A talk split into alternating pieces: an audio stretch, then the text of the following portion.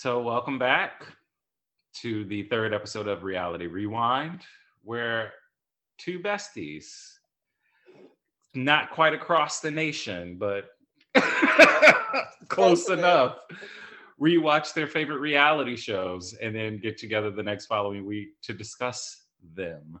hmm And really, this is this is really just an audio hate fest. To honestly, I mean, honestly, hate everybody involved. I tend to be a little bit more in the. I tend to be a little bit more diplomatic in my Yeah, nah. responses. Not I. I but that's what that also like the bartender in me. Yeah. No, not I. Nah. So last week we wrapped up the second part of Chasing Atlanta. We did. Uh, we also touched on uh, Real Housewives of Potomac as well. But the reunion this week wasn't giving nothing. It, was wasn't just- really nothing. it was it's nothing really to talk about- about. You gotta wait till next week when it's the hour and a half joint. Next week's gonna be an hour and a half, Yeah. like with commercials or without commercials. It's in a 90 minute episode, so I'm sure it's with commercials. Oh, okay. Cause you know they're Oh. gonna bring out the two husbands that came, and because we knew Michael wasn't gonna be there because he wasn't gonna answer for this shit.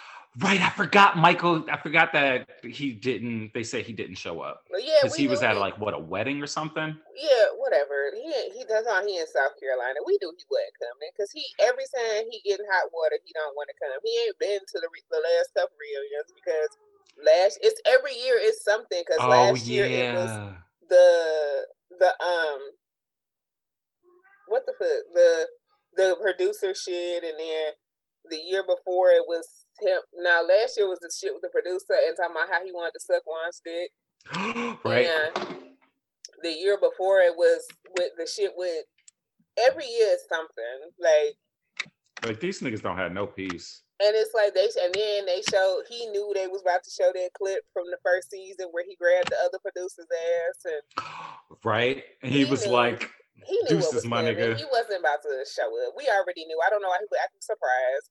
And she couldn't I- keep her damn right. straight because y'all know what the fuck weekend the reunion is on. Like that sound dumb, bitch. Don't tell us something that makes some sense. "That is very true," and I'm absolutely sure that Bravo gave them more than enough time because of the pandemic. Especially when the whole thing was they did it that weekend because that was the only weekend that Gizelle was free. That's why they did it that week. So you knew because you know she Oh. doing that other show with Porsha and shit.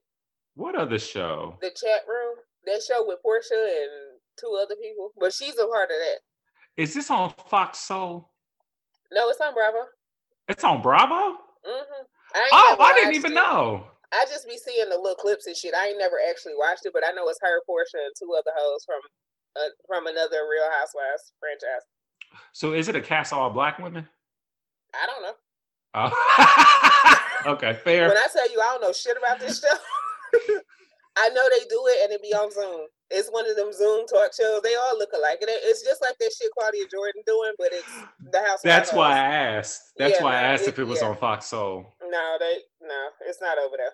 They over there fucking with Jeezy and his shit. So you know that's a whole nother. Jeezy's talk show on Fox Soul. Oh, I forgot about that. Yeah, Wait, is whole- Keyshia Cole's talk show still on? I don't know. I forgot she on the talk show. I don't. I know she just released a a new song or some shit. Oh, did she? I saw a clip of a video where she's standing in, where she's like reenacting the thin line between love and hate, and I was like, I don't know what's happening here, but I don't want to be a part of it. What is she in the closet beating herself with a stocking full of oranges? It was the the scene where uh she like it's like her birthday and she like stabs the cake and like throws him in the bathtub and shit. Oh my god! I was like, I don't know what's going on here, but I just don't I don't think I want to be a part. Like I just think that this is a time that I don't need to be a part. I just- Yeah. No, I'm gonna stay right over here.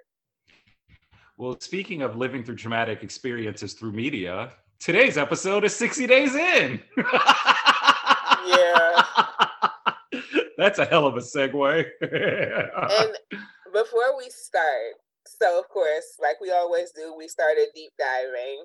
on well i started deep diving on the show and the participants and where they are now and it's a bit of sad news so let's get it out in the beginning yeah so nate did kill himself um about a month ago you know citing the stuff he was going through with his ex with his wife and you know all of that. And it was i did read the message from his facebook. It was very sad and disturbing. And so we can just get that out of the way. Yeah rip nate. I remember hearing about that when it happened. Yeah. And it was very it was it was slightly jarring because wasn't even thinking about in, 60 days in. And then he also did it in public Oh, he, he like, did? Yeah, he like went like I was reading that he like went to like the town square because you know he lives in one of he was living in one of those small towns in like upper oh, Michigan. Yeah, girl, you said town square. Yeah, it was it's it I don't remember exactly which town. It's a town I've been to, but I can't remember exactly which town. It starts with an A. Um, can't remember the exact name of the town, but he like went to like the downtown area and shot himself in the middle of like downtown. Jesus, man. Shout out to Nate's family. Yeah. And in the message, he was like, you know, you said you wanted to ruin my life with all this custody stuff and this, you know, divorce and stuff. When you said you were going to ruin my life, well, now you've done it. And it was a whole long, like his suicide note was a very long Facebook post. And then, like, a couple hours later, he killed himself, like, in the middle of downtown. Jesus Christ. Yeah. It's very sad. Yeah. So let's we're gonna give a heart well our heartfelt condolences to um, Nate's family and friends, especially because we're we watched it from a point of um, entertainment value, and sometimes also, in that Nate world, was like the only person on the show I liked. Well, that's what, yeah, that's we sometimes when we watch stuff like this, we forget these are real people. And Nate, yeah. even on the show, was a very real person. Very much so. He was one of the only ones. The only time I like kind of was like, oof, is when he went back to the jail and kind of act like he was disappointed they didn't roll out the red carpet for him. We'll get there. Right. we'll get there. and it's interesting too that when you bring up Nate's relationship because um, after watching the initial, so we're covering season four today. Mm-hmm. After watching season four, I am a person with a very addictive personality, unfortunately. So I started rewatching all of it. Yeah, I I I had just recently rewatched um season one through three, but it was because I had started watching season five and six. For oh, some, oh, six I, is the newest one, right? Yeah, I knew I had rewatched season four, but it I watched that separate. Yeah, because season four was the first season I watched all the way through on TV. Oh, I can see why. Yeah, I just kind of because I was moving and stuff when it started, so season four was the first one that I watched regularly. So I didn't when I started rewatching, I skipped over four because I knew I didn't what like the, the women the in was. Yeah. I mean, should we? You want to jump into the cast? Yes. Um. So speaking of the women, we have. I also Jacqueline. don't like the women in season six either, though. So this, I don't See, like these hoes either. I ain't got cable, so I ain't seen season six yet. It's I didn't like Hulu. the women in season five. I Is it? Season six is on Hulu. That's what why I watch it. I don't have, with my life? I don't have cable either. I haven't had Wait, is that that Narcoland bullshit? No. It's okay. the same shit. One of these hoes and they're trying to pray away people's charges. Like I just could not. Another one went in and she got celiac disease and she mad because they not adhering to her gluten free. Like, like, bitch, you told me about that. I was so annoyed. I was like, you hoes is irritating like, ma'am, nobody cares about your dietary restrictions. You better take this. They barely care about your allergies. Right. They, it's they don't care about your allergies. They say you better work no. around the shit. You're in jail, ho. Like go. Like, but you better eat this gluten and pray for pray you for better, Tums or something. Or just get this bologna and leave me the hell alone. Whatever you need to do, you better figure it out. She was That's, like, ain't that it? oranges. Okay, you better learn to live. She said you better become a fruitarian girl. Right. It's a real thing. Fucking jail. you might end up a diabetic, but it's better to be alive. like, why would you volunteer to go to jail with celiac disease? You sound like an asshole. that is very true. That is very true. Like, I'm sorry, people with like intense allergies and dietary restrictions have no business trying to do 60 days in in any way, shape, form, or fashion. Right. And the fact that this woman attempted to do that is ridiculous. Yeah, like it was it was just irritating. But let's get to the people on this season. All right. So we have first Stephanie. No, let's start with Jacqueline first. Let's work up to Stephanie. So Jacqueline, who I believe was a paralegal and yes. mother of one. She was in well, a relationship. Technic- technically mother of two, but technically mother died. of two. Yeah.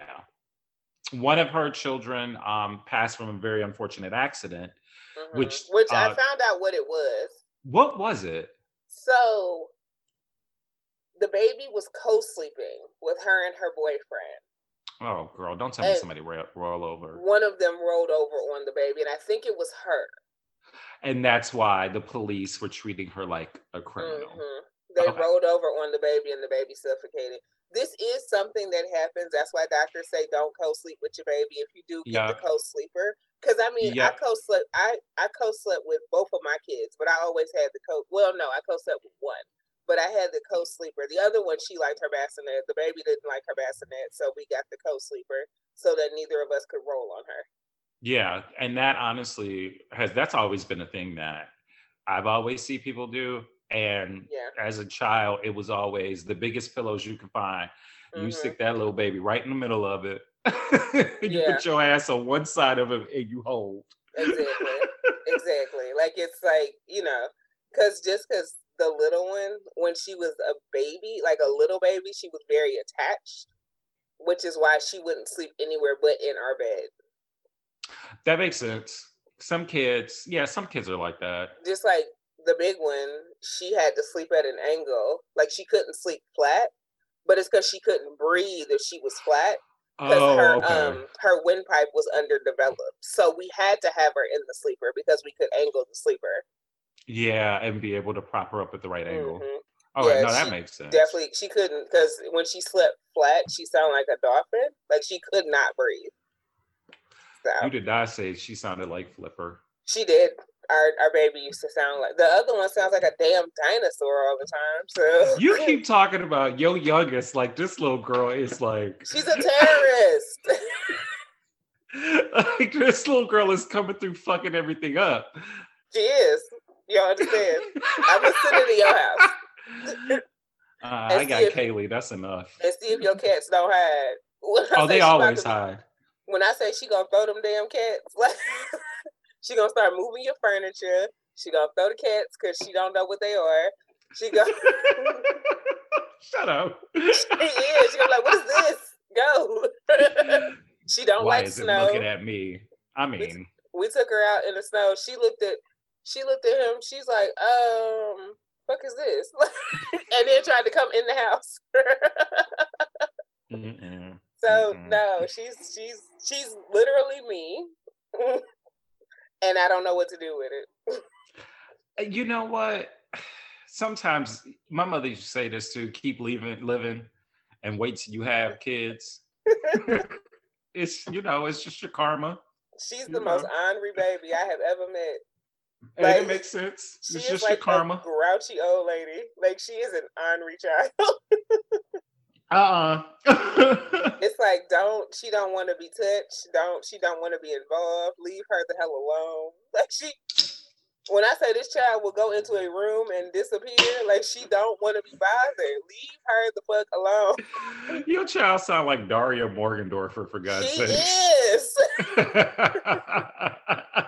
she is. Cause I mean, you know how the oldest one is. She wants to love and hug and be all up under you. This, yeah, she firstborn. The little one, leave me the fuck alone. She yeah, she don't want yeah. She wants like I don't want no, parts, parts of y'all. I literally have Daria and Quinn. Uh-uh. Uh-uh. Literally. Literally. well, we met Jacqueline. We talked about the tragic accident, mm-hmm. um, which is the reason why Jacqueline is in That and the combination now, of her being a paralegal. She said that. See, the thing about that, so that didn't come out until after the show. Because remember, the whole time on the show, it wasn't until the like reunion where she finally admitted that's why she did it. Because the whole thing on the show was she was trying to learn more about the prison system so she could be a better attorney, blah, blah, blah, blah, blah. Well, after the show wrapped, because Stephanie's a fucking psychopath, she went all over. I saw this. Jacqueline's Facebook and everything. Like the real reason you was in there because you killed your baby and da da da da da. Like it was like yeah, Stephanie was fucking crazy. Yeah. So, well, okay. So since we got since we're on Stephanie, let's segue into her. She was on Dr. Phil. Wouldn't doubt it. Like Stephanie, eh, Stephanie is Stephanie is Stephanie. She's willing to do whatever she needs to to get whatever attention or whatever goal she to has. To be on mind. TV, and she also has like severe issues with her blackness. Uh, well, you see, they called her a sociopath. She has severe issues with multiple aspects of herself, which we yes. will get into it because it gets even weirder when they do that. Um, was it six months later? Yeah, that's the mess. We'll say it is. It is. Um, so we've got Stephanie, we've got Jacqueline, we've got Angele, aka Angel, the stud fuck boy of the group.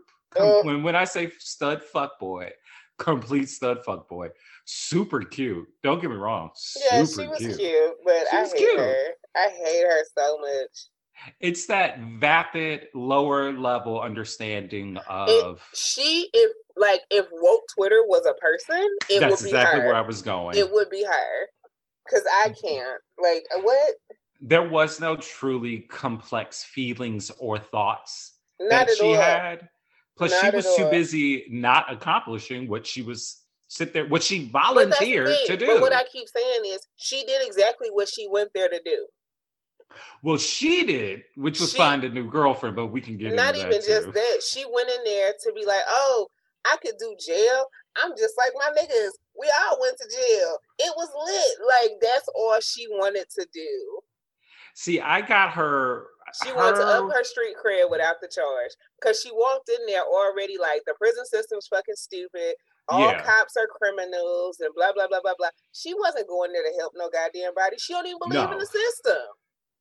See, I actually thought she went in there with this very performative left leaning idea of well i'm going to go in and i'm going to help these underserved people because they deserve it and it the whole thing was just so self-serving but we've got all other that, people all because that woo-woo bullshit was literally just bullshit it was it was um, we've also speaking for the men now we've got alan which did you catch and they never brought it up. But did you catch Alan's Blue Lives Matter flag tattoo on his arm? Yes. Never brought it up in the show. Don't understand how that wasn't any kind of a plot point, any kind of like a, a factor of fear in a prison system, especially because they always tell you as a cop that's the last thing they want you to want uh, the other inmates to know because that makes you an instant target. Right never brought it up, never said anything about it. We saw it a couple of times when he was walking around in the pod, and that's mm-hmm. when I was mm-hmm. like, okay, so what the fuck is the deal? So we just not gonna acknowledge this at all. So we're not acknowledging this. Like nobody, production didn't acknowledge it. The off the COs didn't acknowledge it. Um, they didn't even question it, which made me question the show. Exactly.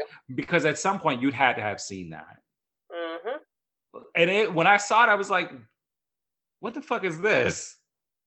Like they sent him in with this blue lives matter tattoo, and it's just out and about. Right. So um we had Alan, and now we're down. Oh, and Andrew. Andrew, oh, yeah. the 25 year old Mormon boy. You know who? You know what? And speaking of gay, he looks like a younger version. There's a owner of a bar here, Temple Bar, right? Did you ever mm-hmm. meet that owner? Yeah. He looks like a younger version of him, almost to a fucking T. He does. And it was kind of slightly disturbing rewatching it, like, damn. so we had Andrew, who is a 25 year old Mormon. Um, he did his two-year mission in was it Guyana or was it in Brazil? Brazil. Brazil. I'm mixing my shows up because I got some other Mormons on other shows. Um, he actually came to the program because of his father, Matt, who is also a part of the program. Matt is a former uh, chaplain, prison chaplain. Right. Matt is also crazy as cat shit. We'll get into that. Yeah. Like unnecessarily crazy as cat shit.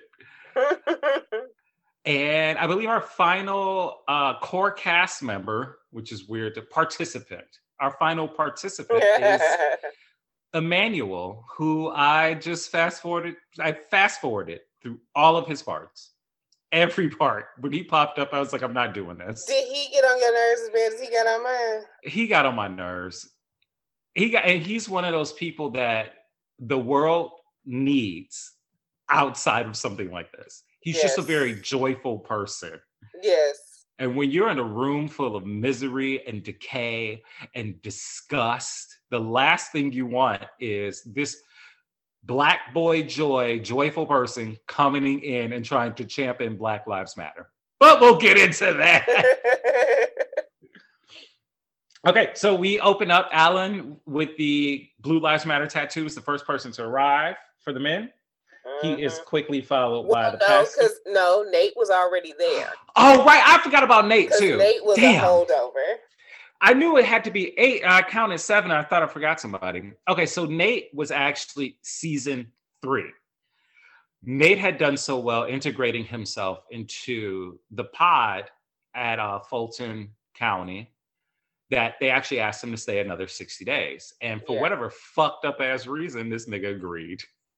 Nate is also a Marine. Yes. Um, Nate is one of the only young white men in that pod that are actually that's actually well respected by everybody. Right. Nate's very just cool, no issues. I don't think he even had a he never had an argument with anybody. No, well, the tablet thing, but Th- that wasn't even really an argument. He got mad and everybody else was ready to do the work. Right. So it was other than that, like Nate was just kind of coasting through. So Nate's the holdover. Then we get Alan in, we get Andrew in, we get Matt in. Andrew and Matt are split between two different pods. Um, father and son, their their covering story is they were in for embezzlement, and they're being held over on a out of state, a federal hold for an out of state warrant. I think yeah. that's what they called it. Yeah. This this prison lingo is very new to me. Not me, but sure. I mean, I've known people that have gone to prison, like family members and shit, but we never communicated on this kind of like this wasn't something we like oh, talked oh, no. about. I was integral. So we get Matt. I had a boyfriend that went to prison. Shit, girl, who didn't? But no, anyway he tried to like make me involved, and I was like, no, see, you don't understand. I'm not that girl. No, no, no, no. Because once that gavel hit, the judge broke us up. I'm not that girl. That's not my thing. What state was it?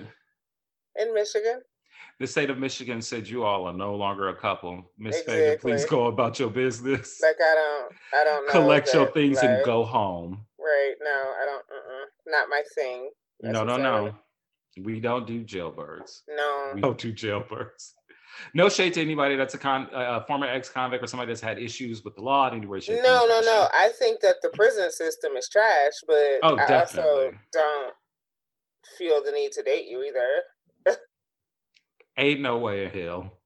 I don't want your check or your credit card or your scam, your swipe, no nothing. Swiper, no swiping.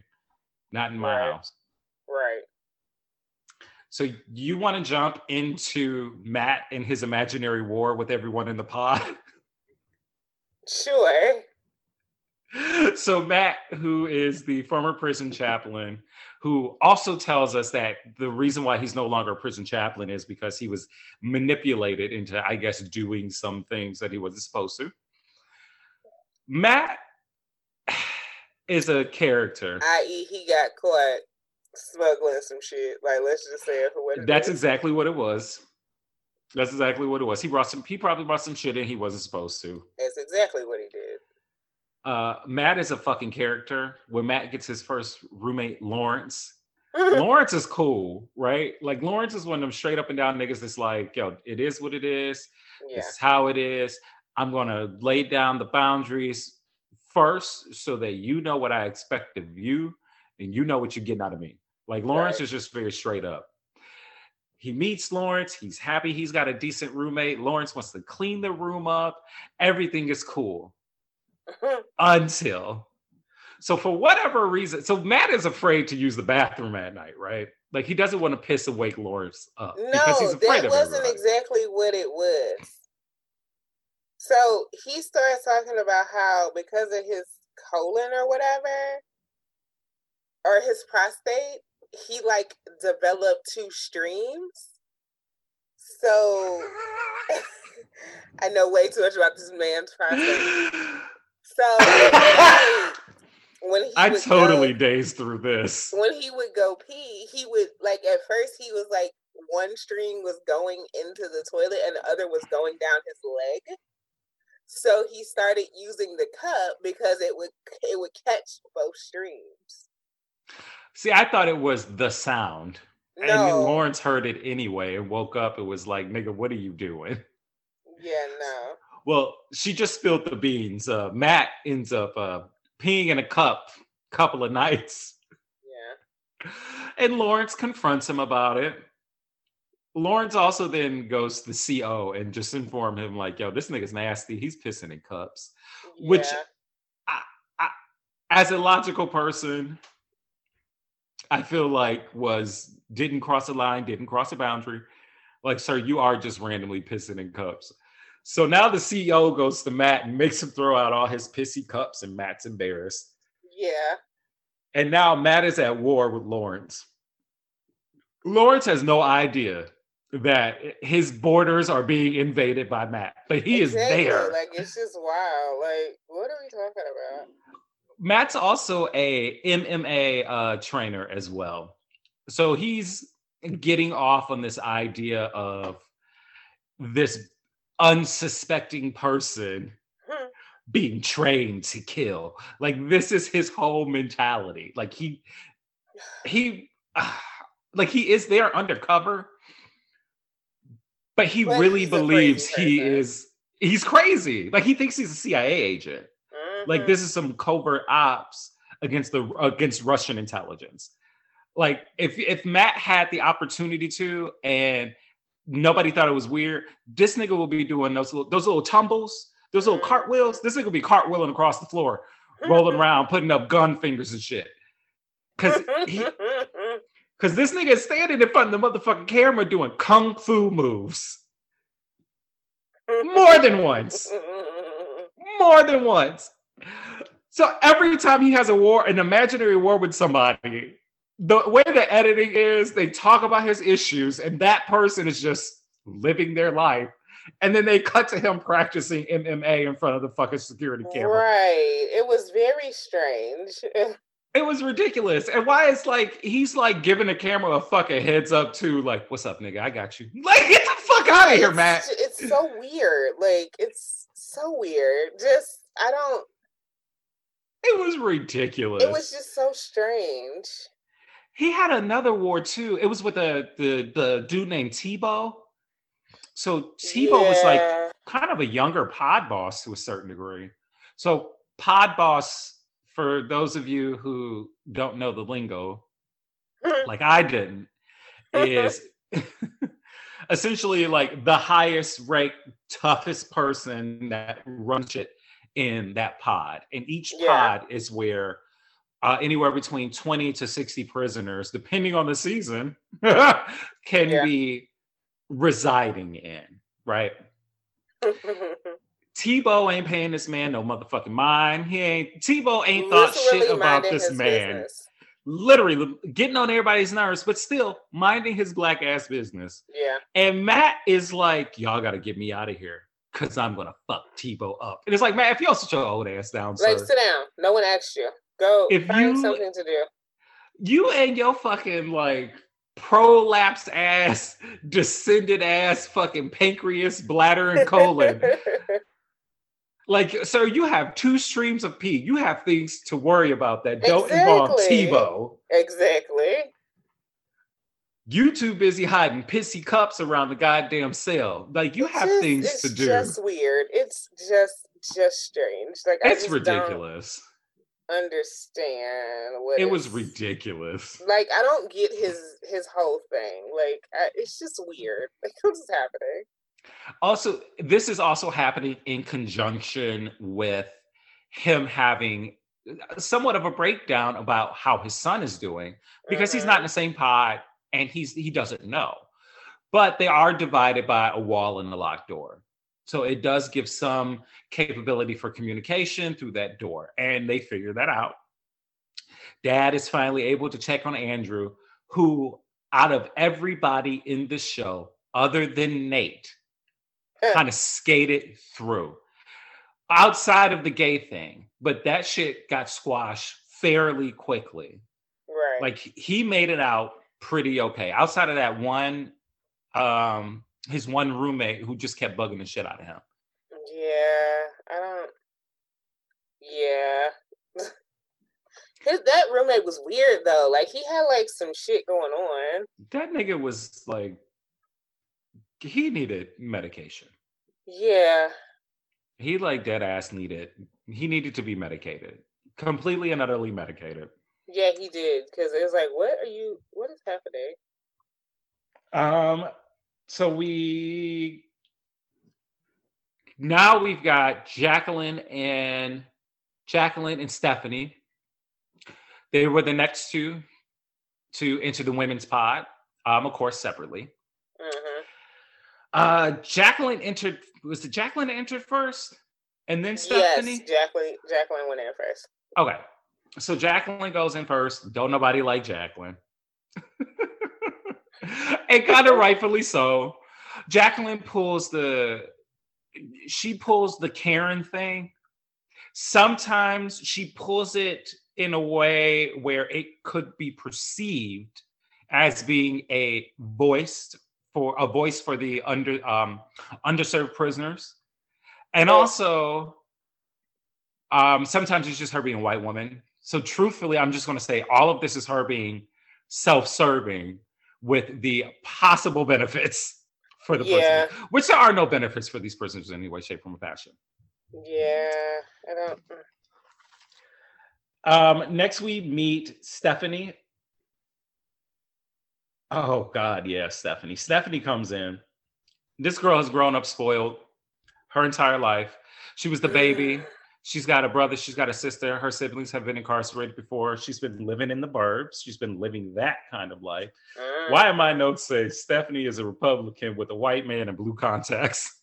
Uh, but she says though, I, I thought it was funny because she was like, "I'm liberal." Okay, all right. I mean, words mean things, but okay, all right. exactly. Exactly. Like believe- it's not that. What you're not like you're literally not liberal. No, Like not in any way, shape, form, or fashion. Like not in any way, what shape, are you fashion. talking about? You're literally not a liberal because you can't yell, I'm liberal, but then say, Oh, I think niggas should rot in prison. Like, what are you talking about? You can't say I'm liberal and then think about being in prison as a game. Right. Like that is the most bizarre, bizarre thing I I honestly had ever seen. So Stephanie essentially comes in to this experience. I don't know what else to call it's an experience. Yeah. Yeah. Um, she comes into this experience as if it's Survivor. Yeah. It was rewatching weird. it, I totally gagged. Yeah, it was so strange. Like it was just like, but why? This bitch was out. She said she was out to win. I will use whoever I have to use. I would throw whoever I need to under the bus. Like I am making it to the end. I am out to fucking win this shit. And Stephanie won. Sure. I don't know what she won, but hey, she won. Yeah, I don't. Sure. You want to get into uh Stephanie and Jacqueline? That whole debacle and breakdown? Yes, let's let's go. Okay. So Stephanie and Jacqueline realize that the, the that the two of them are um because the men were kind of boring. The season really was the women. The men very much so were. I think the only highlight for me for the men was Matt and his like complete and his breakdown. Foolishness. That yes. I mean, there was Johnny who came in later. And... Oh, I forgot. Johnny came in about the same time as Angel. Yeah, Johnny and Angel both were the last two to come in. Yeah. So Johnny is a former gang member. And his I, son's in prison for murder. Son's in prison for murder. Because his son also became cute a gang member. His son followed in his footsteps. So Johnny's coming in to essentially see the experience that he pretty much for real for real dodged considering his son is in there for that long. Yeah. And he wants to get to understand his son and what his son is going through. And right. that that's one of those like running themes through other seasons of 60 days into. Yeah it's a lot of, a fair amount of people, people coming come in, in. to see like what their partner are going through what their their you know all of that. Yeah it's a, that's a running thing. So like the men kind of they came in they did what they were supposed to do and they kind of left it's the women that really they sure did okay let's just cackle about the women for the rest of this because yes. it's a lot we'll it is a lot women yeah we, on what matters to the world right. okay so we have in the women's pod jacqueline and stephanie were the first two in Jacqueline and Stephanie figure out that they are both in the program. Angel comes in at that. Angel comes in about that point. But they find out because Jacqueline forget what the fuck her name is. Jacqueline forgets what the her fuck her name is. But I will give I will give Jacqueline kudos because for her to be able to play that shit off the way she played it off. I mean, she looked she at her tried. wristband like she. She tried though and she, she tried in a way that I didn't even think she'd be. I would even. I didn't even think she'd be able to do that. Jacqueline annoyed me because she kept yelling, "This is racism." It's like, shut the fuck up. Like, what? She was yelling about being. She was yelling about being discriminated against. They won't let me keep my pink shit. It's racism, girl. Right. Right. Now, granted, She's they were kind of targeting her because she was white. We know what was happening. No, they were targeting her because she was annoying. She was white. irritating. Yeah, she was irritating and white. She but came also, into. Shut up. oh right. Well, she came into it with that like I, I am a normal. She came into it with that like, normal. I am a white person. woman. Exactly. And I was trying to figure out how to say that without putting it that way. I am a white woman, and you will teach me as, treat me as a white woman Oh, that that's how she came in. Than you, because I am white. she didn't understand that being in that prison, you don't have rights no. to anything. No. Everyone else in there understood that. And that essentially was her because it really was like, but why ultimate downfall. And it's like, because it's fucking jail, girl. That's like, girl, you're on your you. fucking own. Exactly. Like, but don't nobody give a fuck about out. you. Don't nobody give a fuck about. Well, she learned that nobody gave a fuck about her at all. Real fast. She sure the fuck did. So Jacqueline and Stephanie are in. It is, I believe it was Tiny's birthday. Tiny was an inmate that was rooming with Stephanie. Yeah. Stephanie invites Jacqueline to what they're calling the biggest party that uh, their block or pod has ever seen and I had never what I thought of as being whippets is something totally different.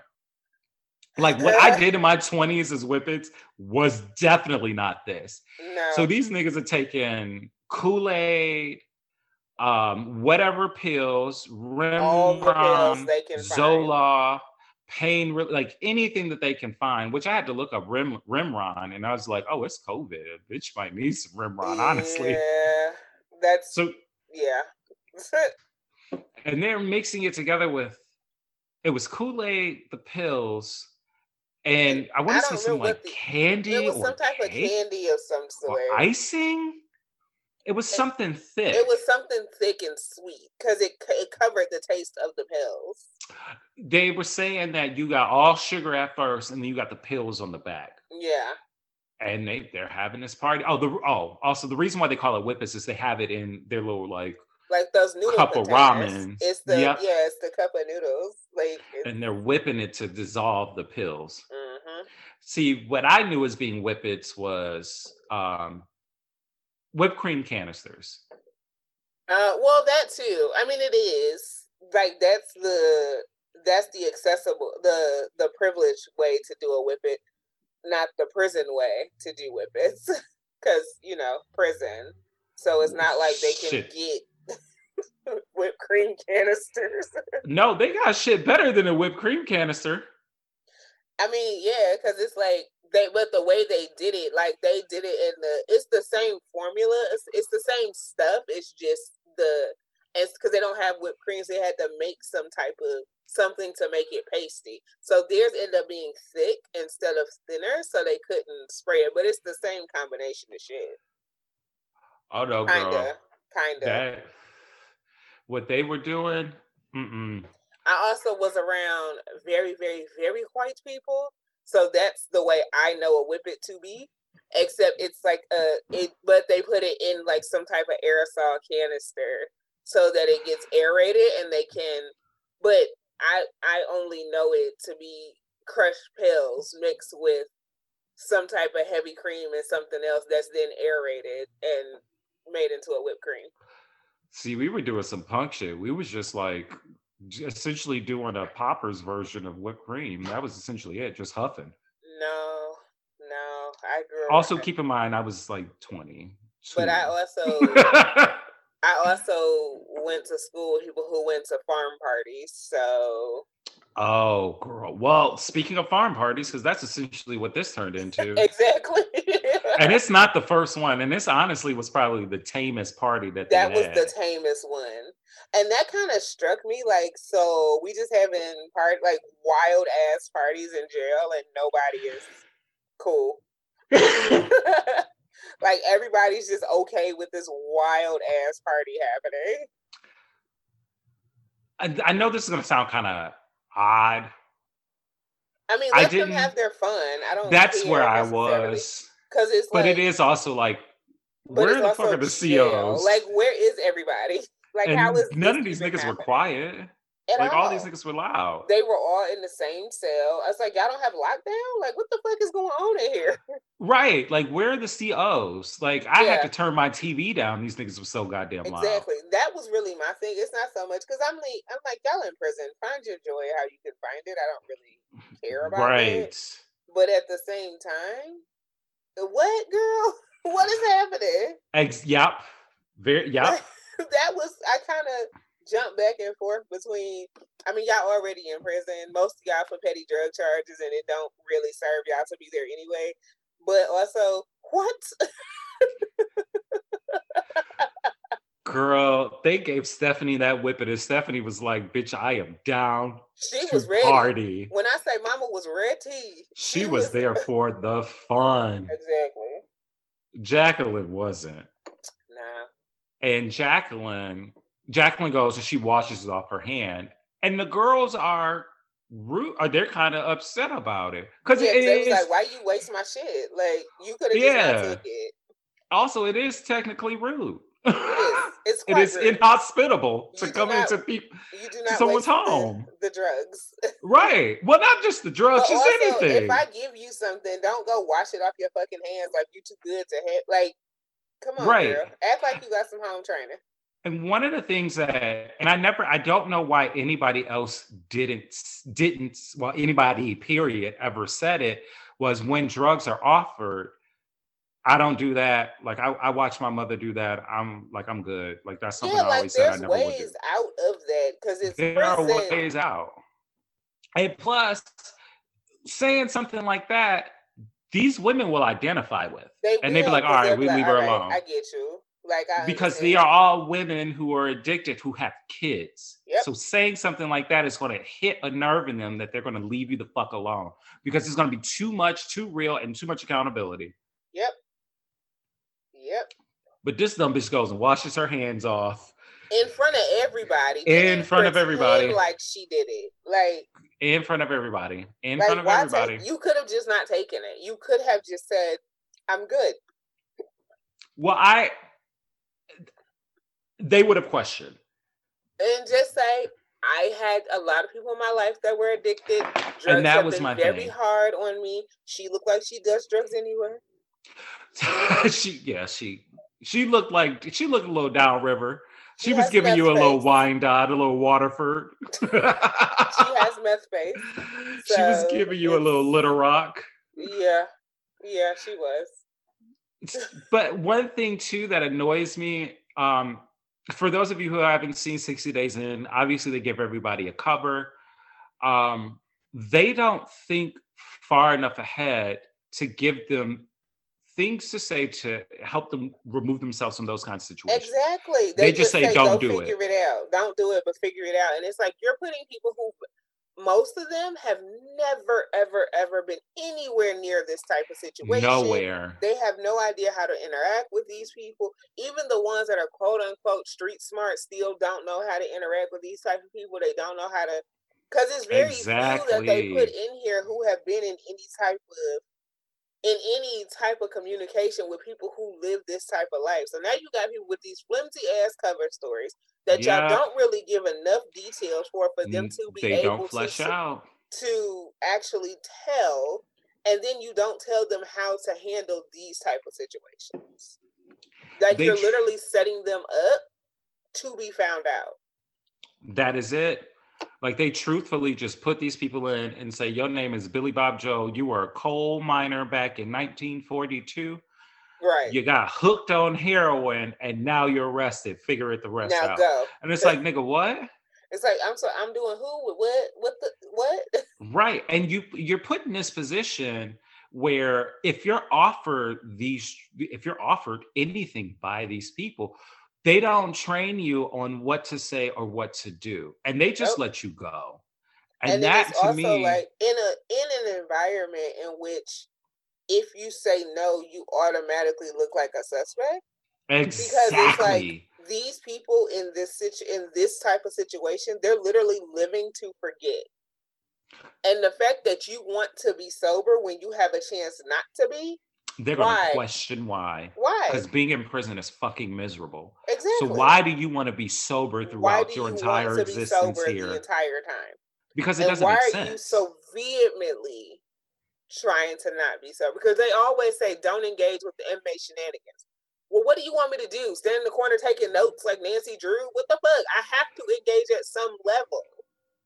That's it. They want you, and it's one of the things that I found stupid fucking interesting is that they will in one minute say, we don't want you to engage too much. We want you to sit on the back, just kind of chill, hang out, and watch. And then all of a sudden, but go they figure go, out how they're getting drugs in here. Thank you. And I but want you to build relationships. but go figure out how they getting the shanks in here. But how it's are like, you supposed girl, to do that if you're a criminal who will not engage in illegal activity? Exactly. With it other criminal minds. Right. It doesn't make it doesn't, sense. No. Like when when you're around, if you're a weed smoker and you're around people who smoke weed, you smoke. If you're exactly. a cigarette smoker and you're around people who smoke cigarettes, you smoke cigarettes. If you are a mm-hmm. drinker and you're around people who drink, you drink. If they don't flesh the shit out. You're going right. to do criminal shit. Like it's just what the way they send them in never makes any sense because it's like you give them these stories that really anybody who's had any contact with the justice system will tell you right away that ain't how this shit works. Cause you telling me you came from a whole nother state, but now you're here on a speeding ticket and you had a warrant from somewhere else. Well, how would they figure that out? Bingo. Like, it's like there's so much shit that never makes sense. The only story that was fleshed out slightly was Stephanie's. Cause she's like, oh, I was road tripping to go to Florida. I got pulled over for speed and I had coke in the car. Yep. Her story is the only one that was fleshed out enough to make any sense. And I yep. think she did that on her own. Uh, probably, honestly. They probably said you went to Florida, you had cocaine.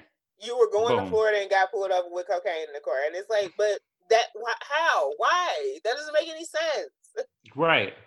And I mean, none of it makes sense. And they they literally just leave it up to the participants to fill the shit in and then hope that they remember it. And right. if they don't remember it, you're chastised when you come out. Exactly, because it's like, well, why didn't you keep your story straight? And you could have put everybody at risk because of this and that. And it's like, but you didn't give Girl. me a story that's good enough to keep straight. I had to make shit up. I'm going to forget. These like the prison loves to hold over over everyone's head um, the safety of the other participants. Mm-hmm. Now, in one case, it is very applicable. Very, very much so. In that one case, that's the only time it's ever that was the really only time applicable. That was the only time. Um, so we were talking about Stephanie, Jacqueline. Yes. Um, let's get to Angela coming in. Angel and everybody came, she boy. came in and they all was lusting. Girl, it was the River Jordan flowed through Pod C. Because them girls were just, wet. When I say they all flooded their basement, just lusting. It was it was kind of uncomfortable. Yes, thank you. I was trying to figure out what to say. Because I'm like, I had a feeling, but I don't know how to describe I'm it. Like this level, like the this the open lust that is happening is making me like it got they they stayed there too long, and I was like, I'm uncomfortable. Um, even in even in past seasons, they have like lusted after some of the girls that were participants because they lusting after Jackie, which was wild to me. Bitch. But I'm like you and Stephanie while you playing. They was. But they just wanted her weave though, for real. Kurt. They wanted her weave because that the, one of the girls was like, "When you gonna give me that hair?" I wonder what happened to it because she didn't have it when she left. I wonder what happened to her weave. She probably sold that shit. But also, but also, that's another thing that they don't talk about because you're not getting that weave in the prison. I was wondering that. I thought you couldn't have none of you that shit in. Because as I know women who've gone into into jail, whether it's the county prison, any of that, they take your weave. You've yeah. heard the story about my mama's ponytail. Now, granted, my mother did not go to jail. Oh, you never heard the story? No. I'll tell the story. My mother has never been in jail. Let's start there but she was arrested. So the police, my cousins were doing dumb shit. And in the process of them doing dumb shit, the police had my brother like by his collar, right? So my mom came home to see all this because she had went to like the grocery store. So we were there with my uncle, and my uncle was trying to figure out what the fuck my cousins was. Didn't even realize that the police had my brother. Literally, he was like six, they literally had him oh by his God. collar, like dragging him. That sounds right? about right. Exactly, because he's a six-year-old black boy. Mm-hmm. So my mother pulls up and kind of sees all this going on. So she's like, "Well, what is happening? Like, what, what is the problem? What's going on?" Trying to figure out what the fuck is happening, right? And they're like, "What you oh. never do." no, they were like, "Oh, we're only going to release him into the custody of his parents." She's like, "I'm his parent. Let him go. Get off of him and tell me what the fuck is going on." So now, because she's questioning what they're doing, the female officer gets super hostile, right? So my mother, being my mother, she starts calling these niggas Keystone cops and all kinds of other shit. Like, and they were like, "Oh, you resisting arrest. She said, How I'm resisting my hands behind my back. Arrest me, bitch. Like also, she, I ain't arrested. How am I resisting something that I am not? They told her that if she if she kept trying to get my brother, they was gonna arrest her. So she turned around and put her hands behind her back. And she was like, Well, arrest me, Take me, away, nigga. cops and all this other shit. You know, my mama got a mouth. So she they was like, Well, you resisted. She was like, How I'm resisting? My hands behind my back, bitch. Like I ain't resisting shit. Like, she, she, said going, if she if going to fuck off. she said, if you stay ready, bitch, you ain't got to get ready. I'm exactly. ready, bitch. Put these cuffs like, on. I ain't resisting shit, bitch. My hands behind my back. Like, go ahead and arrest me, hoe, Cause I'm gonna yeah. be out tonight. Like so, I know that's right. So they arrest her for literally no reason. Take her down to the to the jail, right? And during intake, so the female cops are fucking with her because she because she was in cuffs already, right? So my mom had it was it was the late 90s. She had just got her hair done. Just got her hair done. But she had a drawstring ponytail because late 90s. So the two her, minute ponytail, the shake and go pony. cute. Her hair was super cute. No, those things were cute. My mother had one too. It was a little wavy ponytail. She had her little swoops and shit, you know, late 90s and shit. So that swoops that started at the right temple and came all the way across the forehead over to the left yeah, and up into little, the back. She had her little bump and her little, her hair was cute.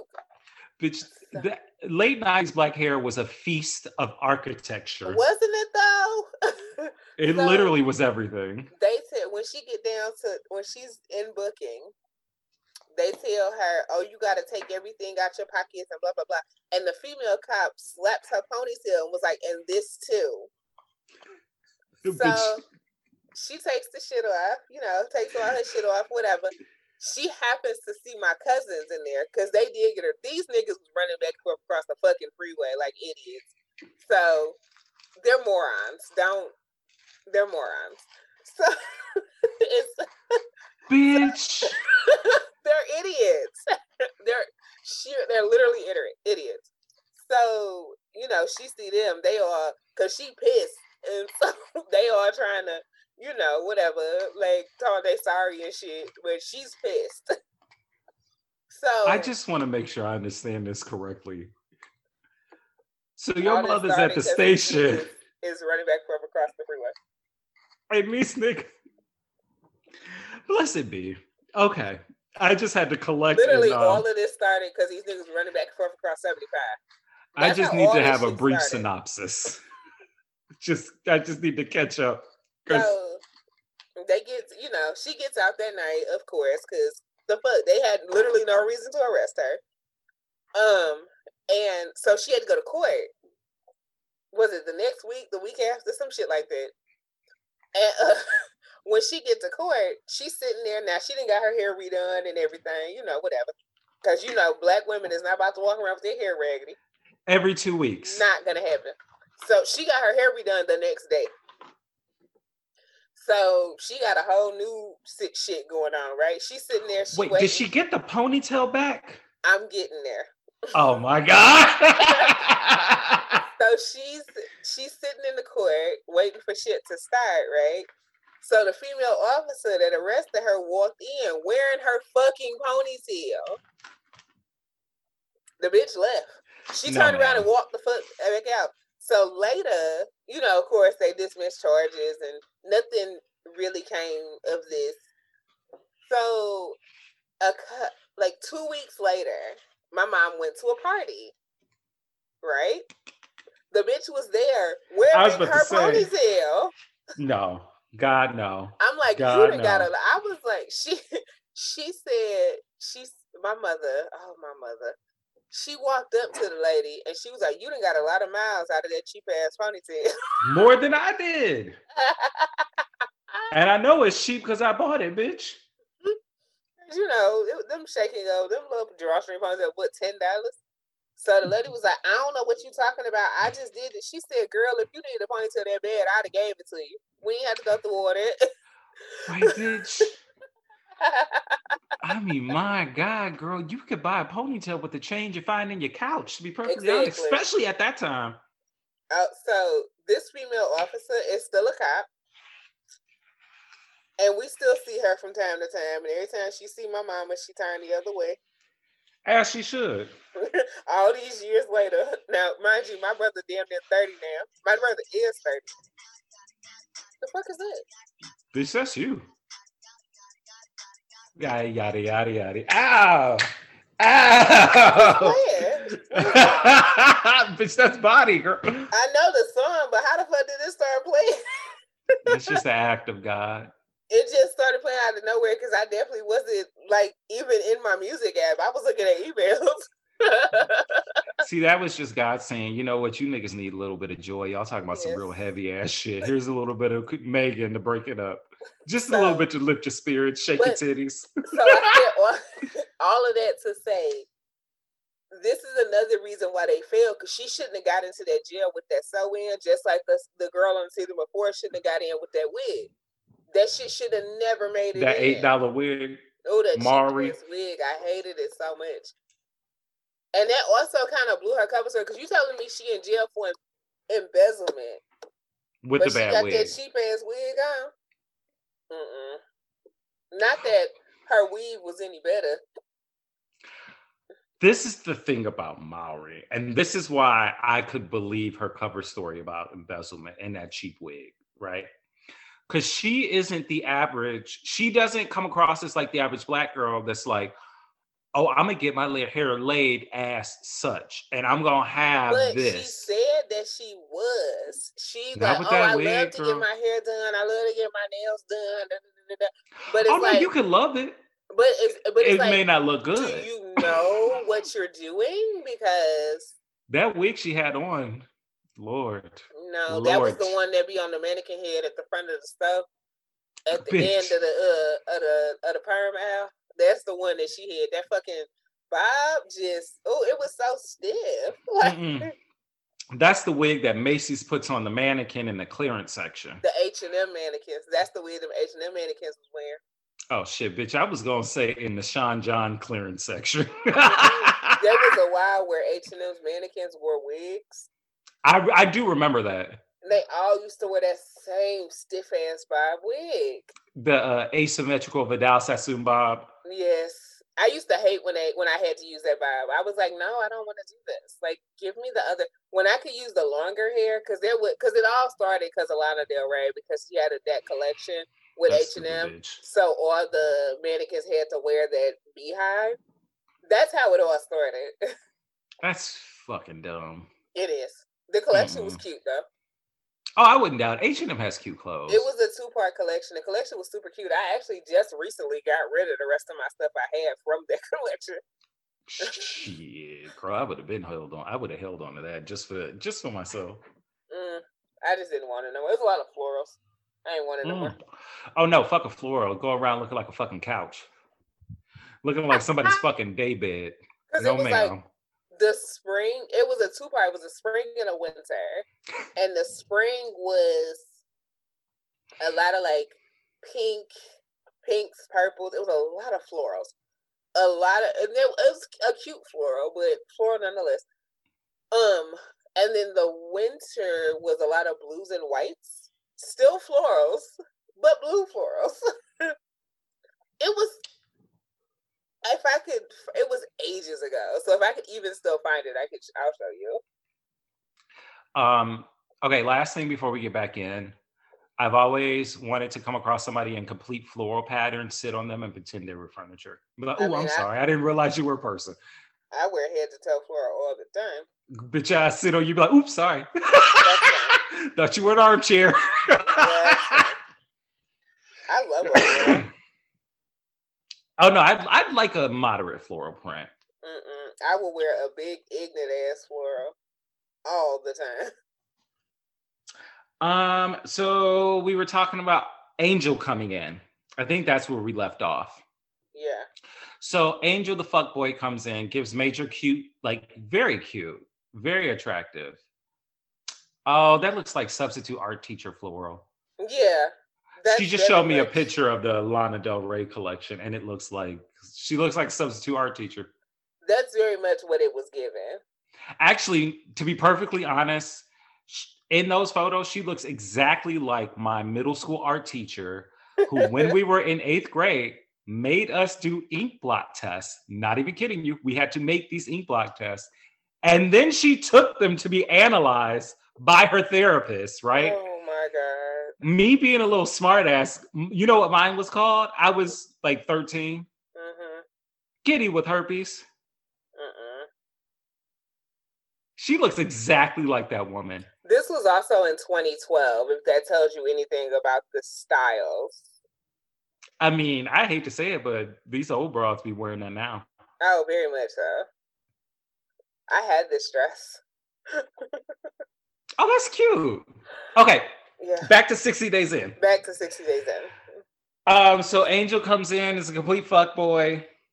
Angel but decides she walked in the door looking like, oh, she cute, she cute, she. I mean, cute. she was. Like, also, we find out that Angel just got out of a relationship too. Mm-hmm.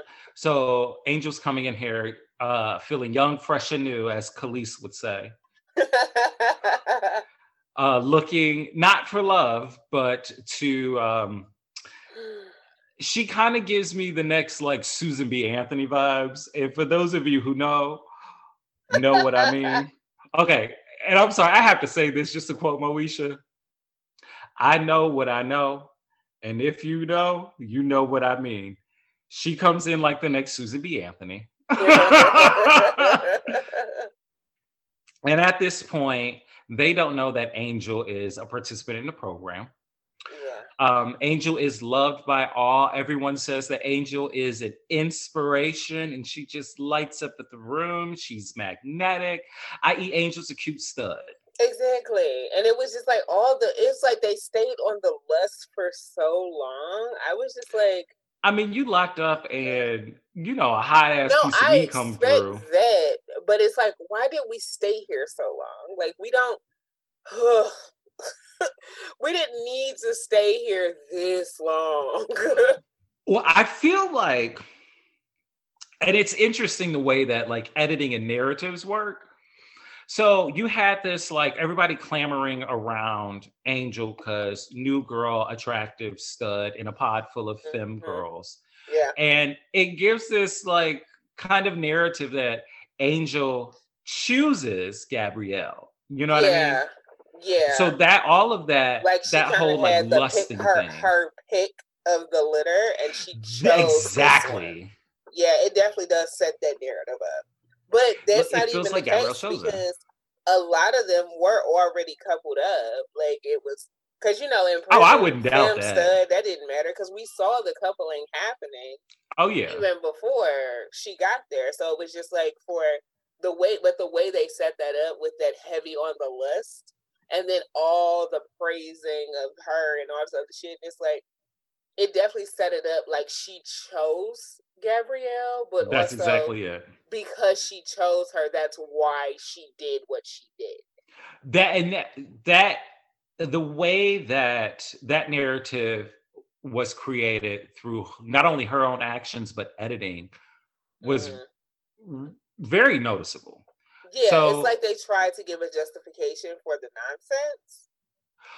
I don't I don't think it was necessarily a justification. I think they were just trying to tell a complete story, if that makes sense. But but that's what I'm saying. In the telling the complete or story, quote unquote complete. In the quote unquote completion of this narrative, it it almost gave a justification to it because it's like kind look, of I walked in, I chose this girl. I chose her to be a part of my world because I knew she was trustworthy. And that is why I did this and that. And it's like, well, that doesn't mean anything, but that's the way they set it up. It's like, well, if you look at how I carefully selected this one and mm-hmm. I carefully opened up to this one and yep. I made her share with me before I share it with her. But it's like, that's not what happened. That's not what happened, baby. That's not what happened. And you can clearly see the cutaways as to how they tried to make it like that's how this happened. Like this was a natural progression of a relationship. And it's like, that's not what happened. What happened And this is was, also three this weeks is the in. one girl that wasn't lusting after you because she just got there. So you wanted the one, the new one, before anybody else had a chance. Well, Gabby, they definitely were doing under. They definitely had some kind of tension where they were both obviously oh, no, attracted both were to attracted each to each other. But it's like with Angel, it was like I want her. In a sense, it kind of came off like I picked her because she's new. Well, I thought it was I picked her because she's beautiful and she has this tragic backstory and she's and an addict trying. Her. That's the narrative that I got. Kinda, yeah, I I could get that because it's like she's the one that can be saved because she just got here. Well, and I I trust her, and because I trust her and I love her, I can say like but Angel's whole thing her. is very self-centered. Oh, Angel, so. But that's uh, why I said that it. I don't think she loved herself. she didn't. But that's why I said because she, you know, she lives here in New York now with her new girlfriend. Oh yeah, I saw that. Yeah, but that's why I said that it very much because it was she was new because it's like you know she walked in these other women were already here and it's like they're quote unquote prison hardened already yeah Whereas this girl is like oh she came after me she's new let me save her there was this idea of naivete that angel much.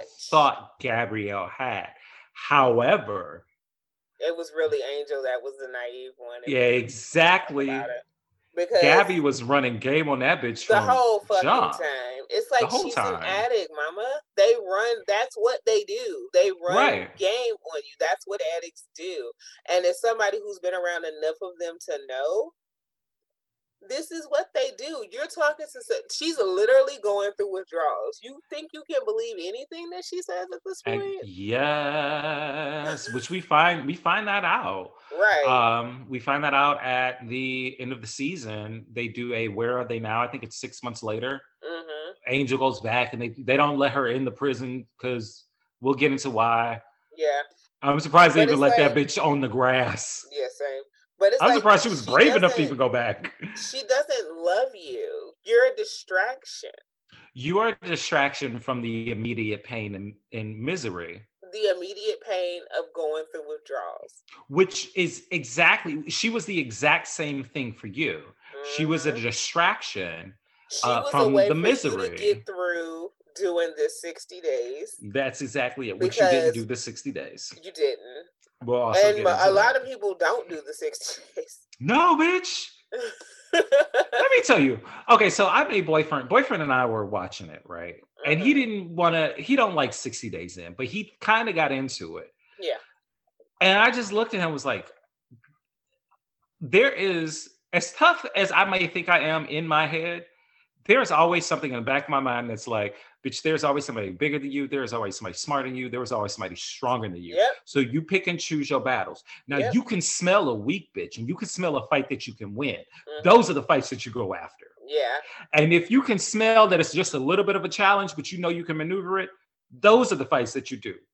But Mhm. bitch, if it's a fight that you can't get out of and you know good goddamn well you will not fucking survive, guess what? Don't play. If you don't, Don't play, play you can't lose. And I know for good goddamn sure, if my ass was on 60 good goddamn days, I would lose. So yeah, I'm no, not I'm gonna play. to do 60 days in. Like I No, bitch. one, it's because I know it's gonna go one or two ways. I'm gonna walk into intake. I'm you gonna end up with real charges. Exactly. I'm gonna walk into intake and either I'm gonna say hell the fuck no in intake because the first time I walk into some nasty ass shit, I'm gonna want to go, or I'm gonna go into the actual. I'm gonna get through intake and get into the prison and end up actually fighting the bitch. And no, You're not gonna make it into prison because you're gonna be trying to fight a guard, and your ass is just gonna spend the whole time in lockdown. you're gonna say in something wild, and I'm gonna like no. Because see, there's a reason why I don't commit crimes because I already know if I go to jail, I'm gonna end up with even more charges because I you know better how say that one more time for the girls in the back. One more time That- for the girls in the like, back. I, I, you know, you got to know your limits, and I know my limits is don't do crime because if you go to jail, bitch, you're going to gotta stay the there for the rest of your life. Because the only, I always said the only way I'm gonna go to jail is behind my babies. Outside of that, That's I'm it. not doing nothing else because it, it it's nothing on that I can gain on the street that's worth me going to jail because I already know what's gonna happen. A two year charge gonna end up a life charge because the second one of them hoes get out of line, I'm gonna end up killing the bitch. I was like, I'm already in jail. Fuck it, it don't matter because once I go in, I'm not gonna give a fuck no more. Like and honestly, if you come out, it's just gonna be revolving door because it's not like you're gonna have be able to have any skills. You Should be be kept away able from the world for years? I'm not gonna be able to get a job. I'm gonna, have, I'm gonna be buried in restitution. So then it's just gonna become a revolving door. So that's why I said at that point, once I go in, I ain't gonna give a fuck no more. Right. Might as well stay in this hole. So speaking of going in and staying in that hole, um, let's get to uh Swole, the woman she came in with Stephanie. I think so. She came in with Stephanie and that woman with the green hair that looked like a big ass tumbleweed. Okay, the- can we talk the about that woman the- with the wig? no, with the girl weave. in the uh in the in the the van said she stank and she couldn't sit next to her. Bitch, what was she going through? She was like, "This house stank. I need to move." Like, like that girl looked like all of who did it and what for. and I just, like, I was like, somebody really calm that baby down. Like she was on hardcore drugs, and also she like did. She got, also like she got either was found in the trap house or she got woken up out her sleep because it's very clear that she was laying down somewhere by the way that wig was sitting. And the way it was matted on that one side, was. Mama was clearly laying down. it was. You could clearly see that she obviously was resting at some exactly. point. Exactly. Mama was laying down when they came and arrested her. She was laying down, the silk scarf fell off. She rolled around a couple of times. She had no scarf. That shit was too damn mad. She ain't had not a damn scarf on that bitch. Unless she on the roughest sheets ever. I she just wasn't wearing no scarf. She but she was clearly laying somewhere because she had like shit in her hair. Like it was like a lot going on on that one side. It was like a whole ass bird's nest. It was, and it was like that whole left side flat green. That Grinch green at the bottom with like red I, highlights. Yeah, I was very confused okay. about her Christmas coloring. Bitch, you gonna hate that I'm saying you know you gonna hate. I'm gonna say this. That bitch's wig looked like your grandma's fence. I forgot about that. it did though. okay, for for the listeners, it's a slight inside joke. Uh, my partner in crimes, uh, grandmother's fence used to be green and red. It was it mostly did. green with highlights was, of red, like pieces of red. Because my like every ten plats. Because my grand my grandma asked my grandfather to go out and stain the fence. That is all he was supposed to do. This nigga decided he was gonna get creative and painted that bitch red and green. He painted the, the front door red and she had just put a brand new door up and it was white and it had little gold flecks in it. And, it was, and he decided he was creative and gonna paint all that shit red and green. He was she, feeling himself. When I say she was pissed when she got home.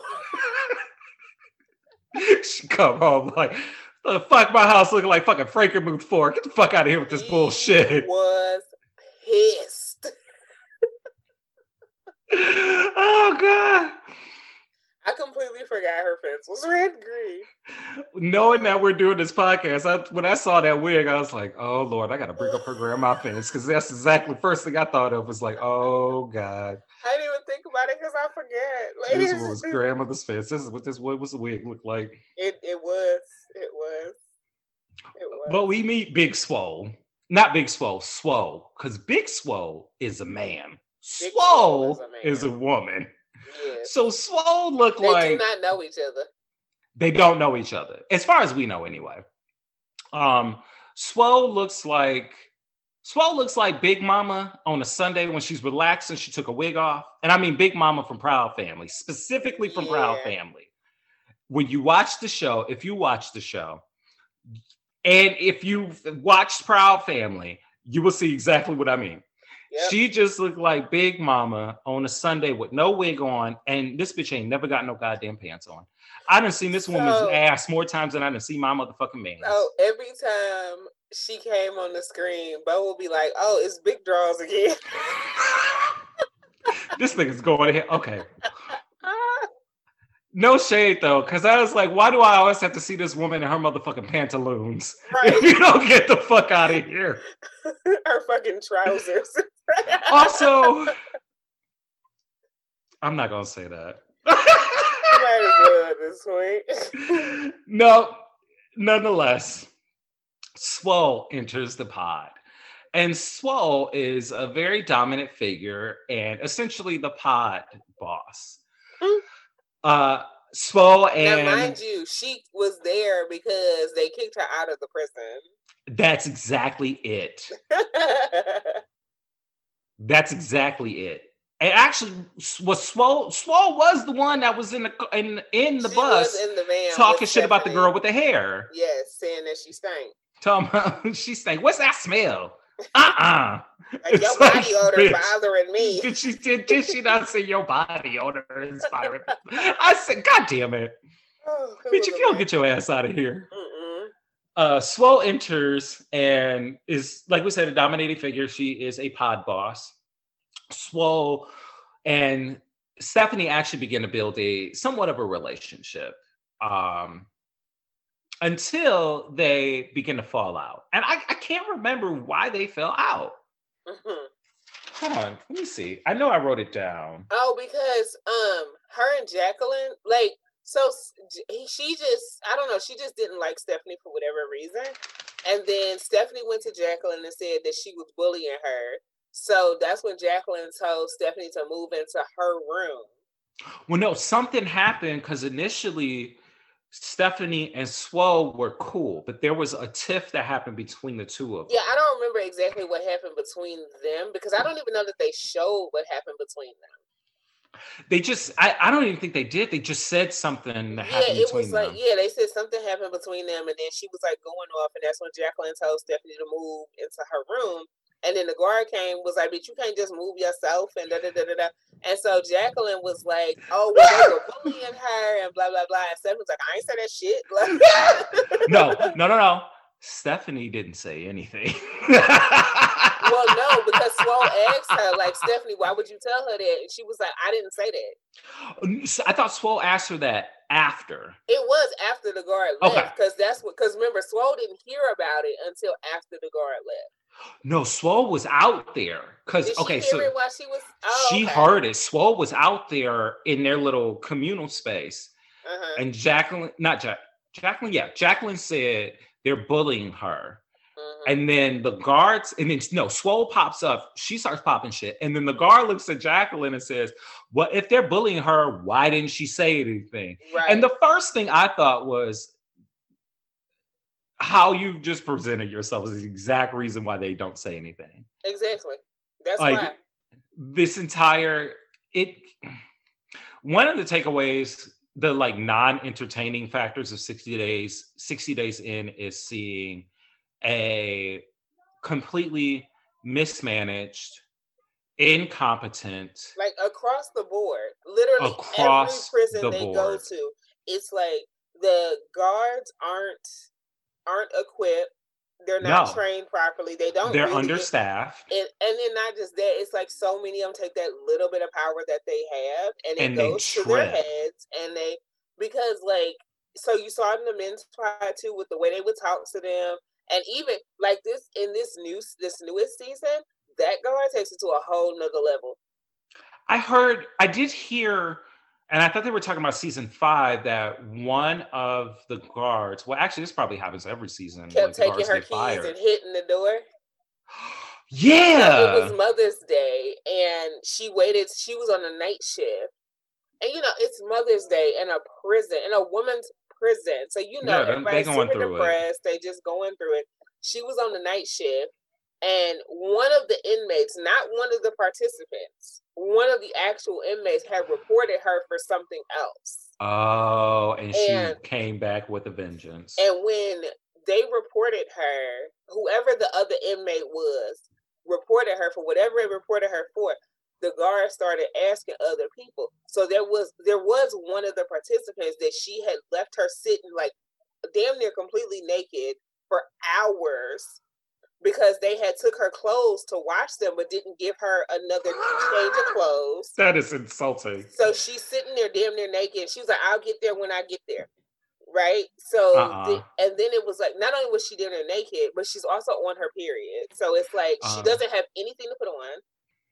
When they came in to ask questions about the other inmates' complaint, of course, this participant who became a trustee, which I feel like is really weird. But how did a participant becomes a trustee? It was very strange to me. But um, so she like was telling her experience, and everybody's kind of telling what this one particular lady was doing to them, right? So she comes in that night after being chastised and everything else because they they show on camera where she's chastised by her superiors. So she comes in as soon as they like once this lights out, she let she lets an hour go by where they get just getting into sleep, starts banging her keys against the door. And you know, it's a metal door and she's banging her keys against it. And that shit is echoing. Right. Wakes everybody up. Mm-hmm. Now they're all up. And then they all kind of go back to sleep. Once they all get to sleep, she starts doing this shit again. And she did that shit all fucking night and did not let anybody sleep. She needs to actually be actually being very truthful and very honest. It's that is a human rights violation. It is. It and that is technically is. considered torture. And but she she should be in a federal go. prison. Yeah. Like this shit is happening on camera. The problem is they don't give a fuck about these people. Exactly. Like they don't give a fuck about these people. And it's like, even though we know this show is heavily edited, we know that this is not, this can nowhere near be part of docu series and nothing like that. Like we're very aware. In no way, shape, form. It's a glimpse. It's a, it's glimpse, a very safe, but it also glimpse really does show you. It's like Scared Straight. It's like, yes, we know. Oh my god, I forgot about Scared to, Straight. We know that they're told to do this and all this other stuff, but you really do look at really how these guards treat these people because these guards aren't part of the program. No. Inmates are part of the program. The edited part is the way the yeah, they'll edit it to make it look like there's more tension than there actually was, or yeah, like there was one person getting into more fights than they actually was. I know in one season, um, the first season, it was like the way they they always show these people like snorting this white powder, come to find out it's just crushed up prescription pills and people who have like coke problems and stuff were crushing them and sniffing them but it's not like heavy drug use this is medicine they're supposed to be taking. But they did it this way because that's what they're used to. So it's like yeah you you know that this shit is happening. So no we're not that's why we call this a reality show and not a docu-series. Because it is it's it's a reality show. It's a reality. It's the most epitomized, boiled down version of a reality show. It's like it when is, the real world first started. Actually, I was thinking it's a little bit more akin to Bad Girls Club versus the real world. Because you're locked up in this space. But you that, can barely make phone calls. That's well, what the real world was in the hmm. beginning because they didn't have a lot of outside contact in the first they didn't, seasons. But they didn't have. There wasn't so much. They had jobs, tension though. and aggression, and they had jobs as well. Especially in the earlier seasons, mm-hmm. they had things to do, and then even in some of the later seasons, I think there was like a Hollywood one where they brought a bunch of people who were one was an actor, another was a dancer, another was a a, a singer and they were supposed to be yeah. quote unquote chasing their dreams, a la chasing Atlanta, except chasing Atlanta did it first. Yeah. Um,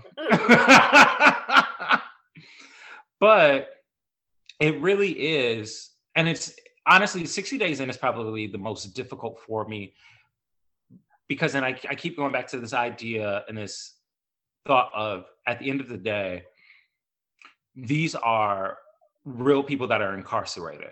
And mm-hmm. incarceration is a very real very tangible and, thing.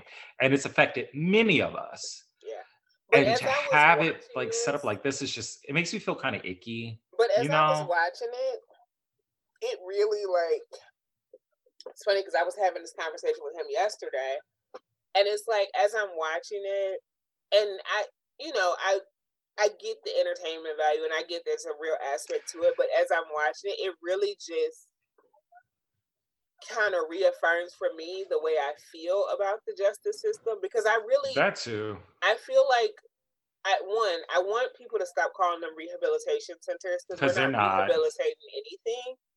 Also, majority of the jail population, well, also they tried to say like, oh, they overplayed the minorities. They did because we already know that black and brown people make up 85% of the jail population. Like we know that the minorities Which aren't overplayed. That. Which they didn't do that in season one and season two, season, were, which was they, it was very it was Indiana. It was Indiana, so and the population. Remembering that kind of shocked me too. See, but that's the thing because I know where that jail is in Indiana. It didn't shock me. Well, I mean, the fact that they focused on mostly white people in that first season. But that's what that's why I said it didn't shock me because because I know where that jail is in Indiana and I know what the population of people that would be in that jail looks like. The makeup of that jail didn't shock me. It's just like when they in season five when they go to New Mexico or wherever. It doesn't shock me that it's mostly Mexicans. Wait, season five is New Mexico So I think so. with the Republican Barbie girl and the loud and the Yeah. loud. Oh my god, I can't remember what her name is, but she reminded me of every bitch I went to high. She reminded me of every bitch I her loved in high school and every bitch that helped me get through high the- school. Season five has that nigga from Dayton that got on my damn nerves too. David. He- The black dude from Dayton, the one that really thought he was running some shit. Oh, his fun ass, the one that was a cop, Yeah. the one that was a balding cop. Yeah, he's not that fun. He, He was cute. nerves. I Oh, I followed him on Instagram. He got on my nerves. He had a nice body. He was fuckable. Any, no. He was fuckable. I didn't. I didn't see. Maybe because he got on my damn nerves so bad. But anyway, I liked his fake aggression. It's like, nigga, I, I will fuck you and He punch was- you in your throat. he was literally every nigga from Dayton I've ever met. Every he, he just it, oh he just got on my nerves. But um, it's like, but it it really really reaffirmed to me that imprisoning most of these people is not doing them any justice because I've always No. said that outside of like actual violent crimes where you literally are a danger to the people around you, you really shouldn't go to prison I'm I'm very much so from the same mind. because it's like putting somebody in prison for a judge a drug charge doesn't serve anything. No way, shape, form, or fashion. Put them in rehab. That's where If we were talking go. about rehabilitation, if we're we really talking about rehabilitation, put them in rehab.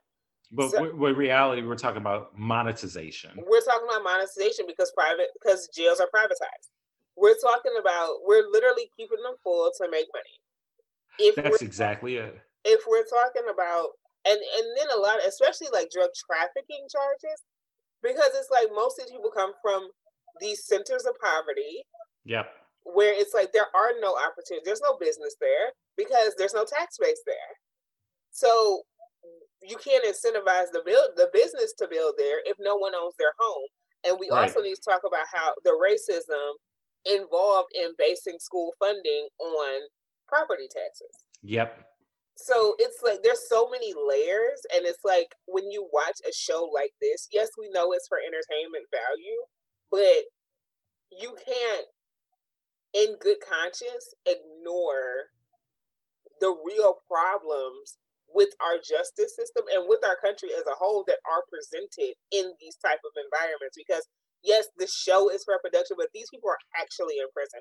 And if you look at how young the prison population is Most of never got a chance- babies. yeah, they're 18, 19, 20. They never got a chance to start their life.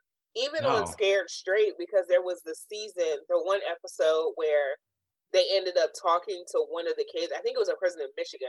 They ended up talking to one of these boys. He was like 17, but he had been on a previous episode when he was like 14 or so.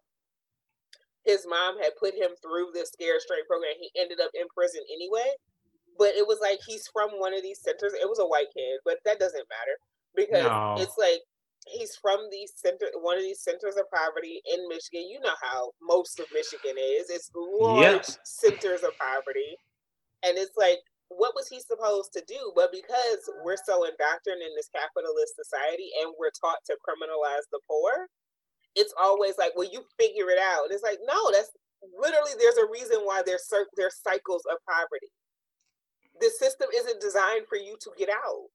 In no way, shape, form, or fashion. And then you go into the prison system, and now it's like not only are you strapped with this charge, but then you got all this restitution.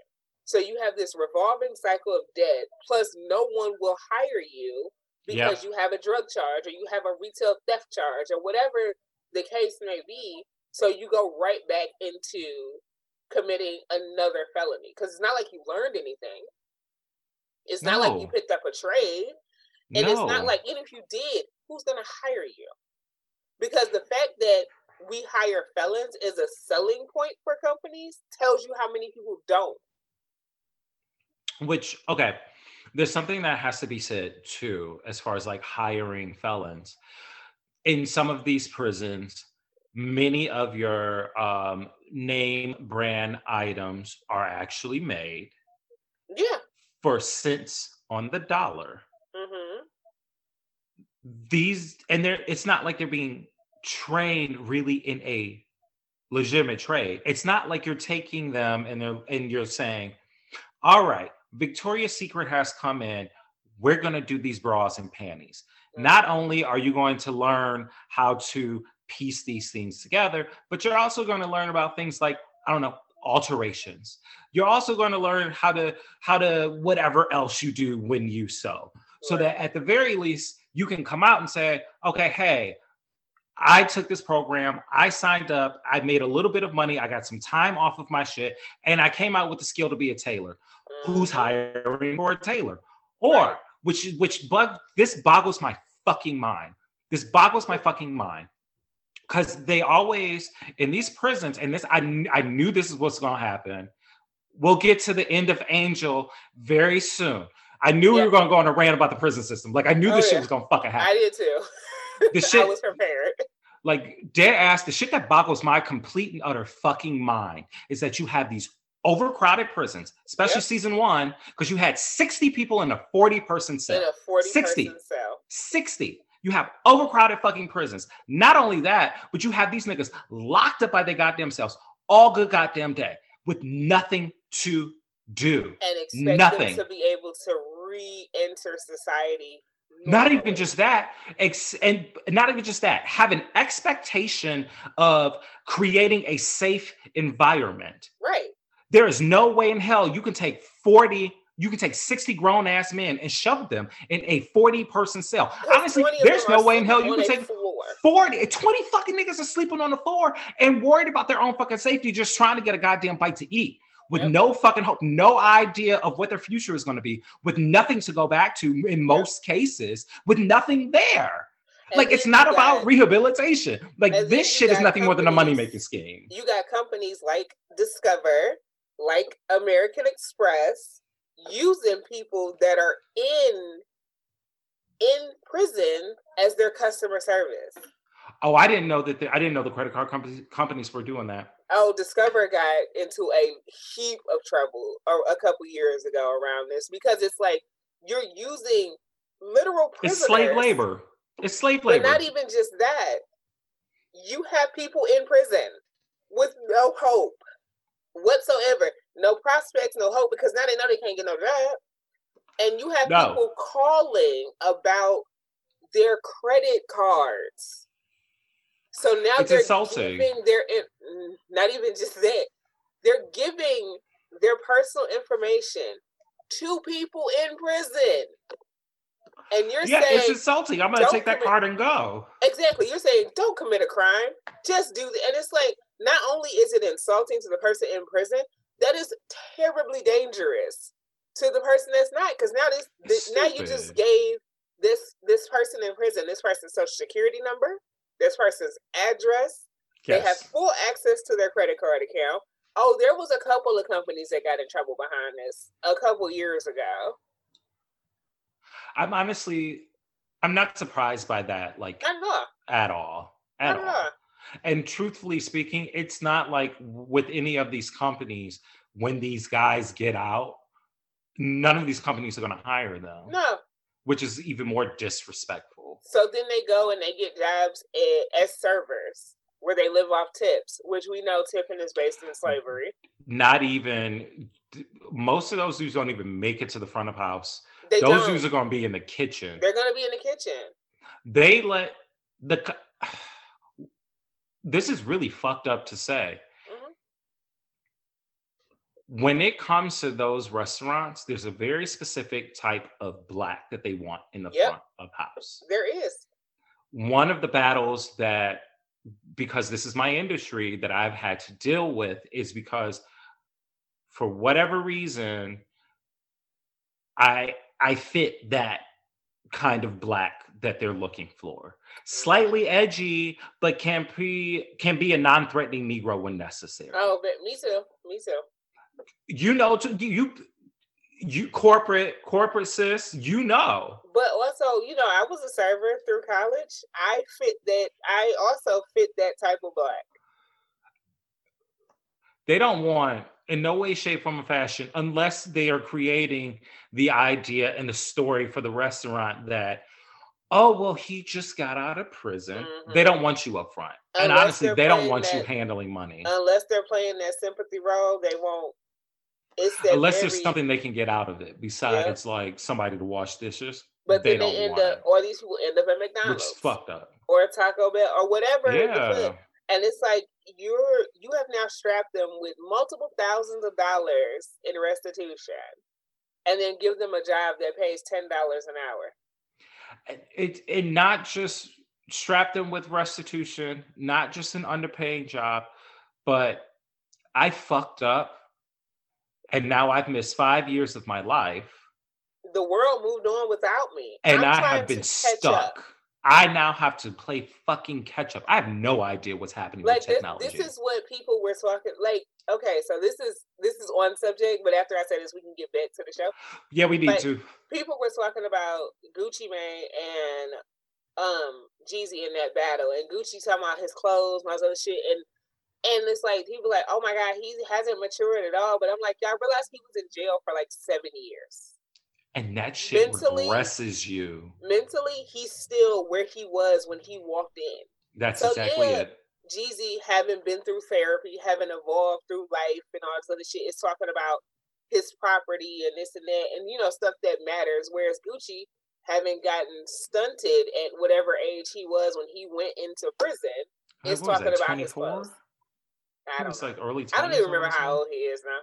So, but he was in there for quite a while like and, six, seven, eight years. So however old he was when he went in, yes, he's still talking about his clothes and shit. He's been out for what, a year, two years? He was in I thought it was than longer than that. I don't think it's longer than that. I'm shit. gonna do a Google. But if we could find it, eventually I would love at Valentine's Day, we should do the Gucci Mane Keyshia Ka'oir show. I have the never wedding. watched that damn show, but sure. It's it's ridiculous. It's cute. I liked it. Keyshia was cute. You know, she talked about her three kids that she left in the Bahamas a little bit. It was yeah. cute. Okay, so back to 60 days in. We did our obligatory, but I feel like it's gonna happen again. Our obligatory fuck the system. This is fucked up. Reform shit. Um, so Big Swole has confronted Jackie about Jackie saying that Stephanie was being bullied by Swole. And Swole is not playing with Jackie. So he was arrested in 2010. He didn't get out of prison until 2016. God damn. It's only been he's only been out for four years. Yeah. And you know what? He I'll had went, but he had went in.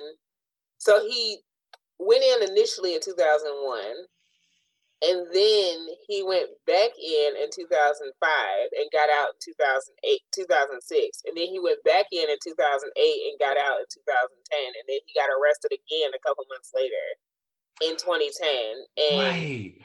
he got out in 2011 while he was waiting for his court dates and stuff. And then he got arrested again in 2011 which of course they kept him in there and so he got arrested again in 2011, and he wasn't in there that long. He got arrested in April 2011, got out, got arrested again September 2011, got out, and then got arrested again in 2013 and was in there until 2016. So between 2008 and 2016, he was free maybe a year. God damn. Yeah. and uh and Gucci and, Mane is 40 now. I was thinking about how. So he got um, out at 36. It's okay. So knowing Gucci's background and the backgrounds of people in 60 Days In, it's interesting to see how quickly most of the participants mm-hmm. become institutionalized. Oh, it doesn't take long at all. And all of them talk about afterwards the lasting effects. And they were only in. Yep. They were only most of them, some of them weren't even in for 60 days. Yeah, no, because Nate was in there the longest, and he was in there for I think all said and done three and a half months. Yeah, because they had to pull him out early. He which we got to get to. He, we're gonna get to like right now, but he said that he had he thought he was good, but he really had some trouble adjusting. All of them say that. Yeah. A lot of them come out, and even just with that 60 days, if they make it that far, a lot of them come out and leave their spouses. Yep. Because in reality, most of them only do 30. Most of them don't make it past 30 days. Yeah. It's, It's- very few that make it the full 60. Most of them make it 30 to 40 days. I was going I was going to say 30 to about 45 days. Yeah. It's very And then few that, that make last little 60. bit they start to crack. Yeah, it's very, very, very few that make it the full 60. Like it's it's I think it's been what three that's made it. Nate being one of them. I think it's been three or four that's done the full sixty. Oh no, it's been more than cuz No, they, it hasn't because a lot of them get pulled out because they start getting suspected to be a cop, or but they don't show you that. A lot of That's why they pulled Mona Lisa out early cuz I was suspecting them to be a wondering. cop, or it's because they start asking too many questions. People start suspecting that they're a cop, or that, or they crack. Most people Oh. don't make it. Most people don't make it past 40 days. Nate was one of the few. Okay, see the way they make it seem is Like that they've been in there for all this time. No. between like the people that make it to the quote unquote end then it's between like 50 to 60 days and they get pulled out kind of staggered as not to draw attention Yeah. And I was like, okay, that makes sense. staggered, but most of them don't make it because people start suspecting stuff because it's like when you when you get to it the thing is it's like you want to get the information but you got to get involved to get the information when you yeah and these niggas are going to start to people start question why you questions. care a lot of them get pulled out at like 30 to 40 days okay so that makes sense because this happened with mona lisa and the minute she Mhm. got pulled out one of the girls mona lisa was like season two Two, i think yeah one of the girls was like oh yeah she was a plant like Yeah. immediately after she got pulled out yep and because they because when I they didn't give any like they any never indication give any or nothing. indication of any of that. They never do because they want to act like this program is super successful. But I was reading something from like I was reading a couple of interviews from a, a couple of the participants. It was like five or six interviews I was reading from different participants, and they're like, "Yeah, no," because we start getting found out. People start suspecting stuff because yeah we like these niggas ain't that in- dumb it's like we already come in and don't look like we belong there. So they're already on edge. And now we're asking questions. It's like no they had like I think he I think it was said like less than five percent make it the full sixty days. damn okay It's out of six seasons, it's been like four people that made it the full sixty. okay And you know, there's eight or nine each season and if they Now make it it into the makes prison at all, because we had at least three tap out of intake. yeah If they make it into the prison at all, most of them don't make it out through. and then there was that one that went to confinement and was talking about i'm at a day spa that's Yeah. another day He yeah. well Yeah. speaking about making it to the end the Mhm. final crescendo really the reason i feel like why you wanted to do this was just solely for this Yes. Yes. Um, okay. So we have Angel, Angela, and Gabrielle in a torrid love affair in uh, uh, Pod C, right? Angel torn Sure. up, having a uh, midlife crisis, an ex- existential crisis regarding her being a participant and lying to Gabrielle and wanting to have So an honest chance after three weeks. because she's so in love. Angel steps out on faith and tells Gabrielle, Hey, I'm really a plant. And all hell breaks fucking loose. When I tell you, this bitch just came through and ruined every goddamn thing for everybody for no reason. For some pussy. right. Not to say that, not to demean in. women to just being pussy. In no way, But shape, that's form, or what it was. That's what But- it was. It was like you Right. this over pussy you was already getting. You, don't was getting pussy girl, thrown at you left and right. Like, why are you doing all this shit? Her pussy. You did not How- love that girl. No, you didn't. It was three Right. weeks. That was lust. That is the one thing that Stephanie said that I agreed with. But It was the U-Haul syndrome. It was. It was the young gay. U-Haul syndrome. Yeah. Except it was kind of like the reverse U-Haul. when they were already living together and they would need a U-Haul to move out. Well, Exactly. no, they wouldn't need a U-Haul to move out. A, They a. They checker got one cab. bag. They need A checker cab. a bus, a Greyhound. So Angel not only tells Gabrielle about the program, she doesn't initially tell who's in it. But I'm sure just there says are already she's in it. suspicions. But they were already suspicious about. They were already suspicious. because again, these people walk in and they don't fit in. they don't fit in. The only person that kind of fit in into that pod, other than Angel, was Stephanie. And it, and I know there were only three participants, but I'm saying in the capability of being able to like communicate on a somewhat genuine level, something that wouldn't tip flags, you know. She reached into her non-suburban bag. She reached into her, I Yeah. just went to go see my family bag. yeah. So we get the complete fallout where Angel is in a interview. And Hmm. she kind of lets it slip that, like, yeah, I kind of told her. And the producers, the producers were far more calmer, were far, far calmer than anybody else I would have ever known They were. to be on that show, like to, to do that shit. Like they actually talked to her as if she was an adult, as she explained why she just fucked up this program Right.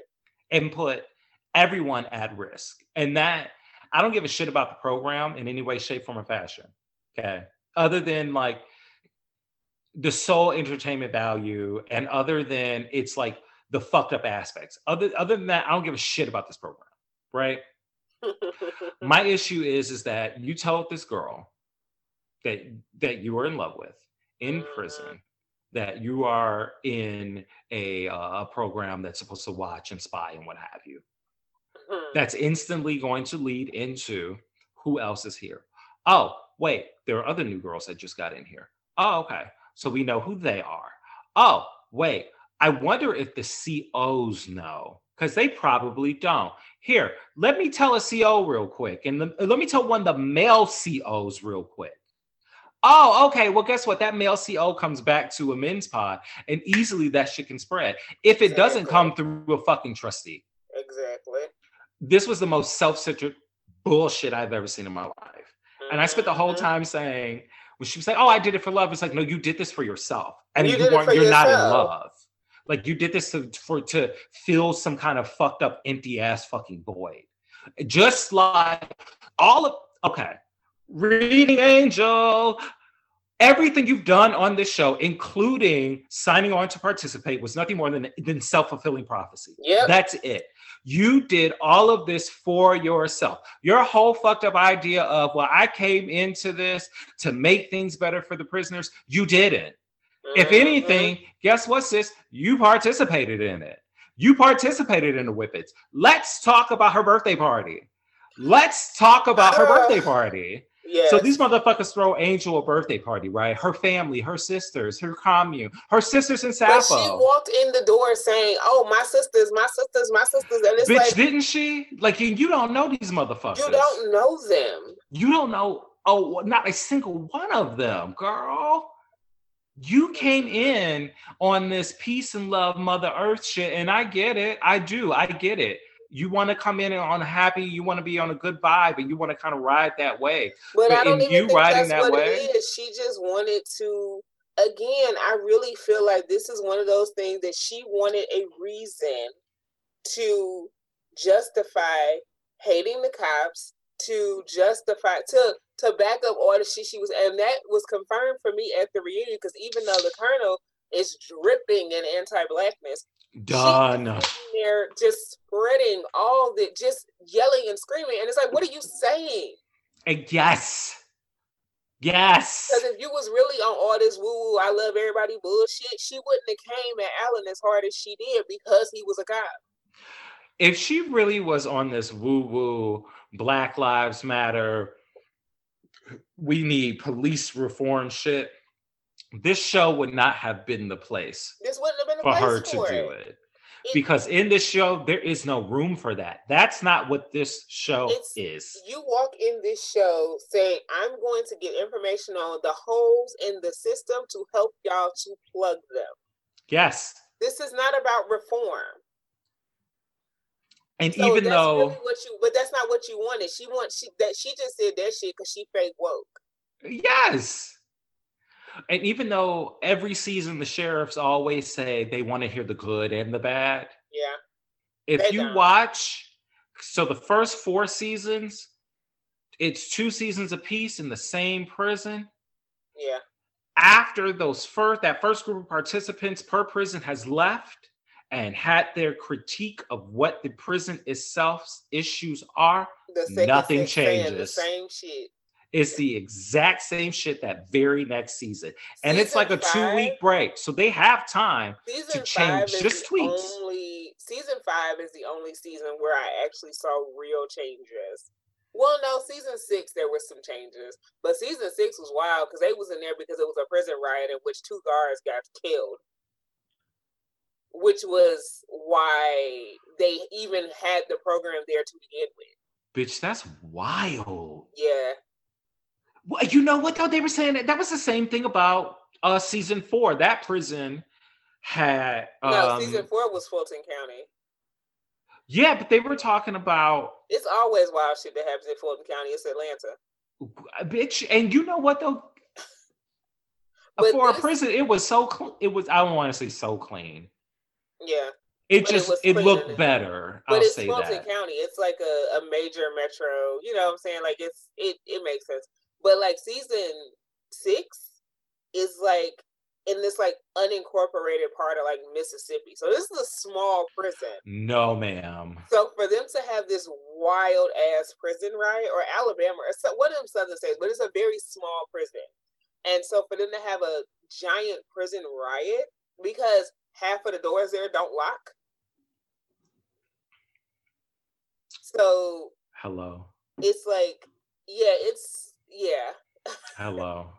Incompetence. Because it was to the point where they because they had just got a new sheriff in this town, like a new, you know, because they literally fired the other one after this prison riot, and he ended up going up on charges behind not only this prison riot but a whole bunch of other shit. It was a lot of shit. Like you can you can Google God and see the shit that was going on and why they even brought that program in there because this the sheriff that they was talking to had only been on the job like three months. So he literally had no idea because they had to literally have a special election because the other one got arrested behind these two guards getting killed and a whole bunch of other shit. That's ridiculous. Yeah, it was it was insane. That is fucking ridiculous. that is ridiculous. Like Yeah. what? That is my god. Because I was like, because when I first, it was like Edenwald County or something, and I had to Google like, what the fuck happened there? Because they kept talking about this shit that happened. I was like, the fuck? And I got to read this sounds shit. like one of the toddlers and tiaras. It does. But I got to read this shit and I was like, oh no, what the fuck? No. Okay, I might have to watch it. yeah. It's like it's It's let's I gotta call it trauma up, trauma 'cause It's been a porn. It kind of is. it's trauma porn. It kind of is. Um, so Angel has That big birthday party. And that's the other thing because oh yeah, the big birthday party. But the I'm sorry, I'm a little drunk the- now. It's fine. The other thing about this birthday party is like so you have at least two cells of women in one cell. One sale, wild as fuck. They're all they're loud. They're doing Loud as fuck. Half of these women are damn near naked. she said, "We're gonna have strippers for you." not one guard. Not They're like- one.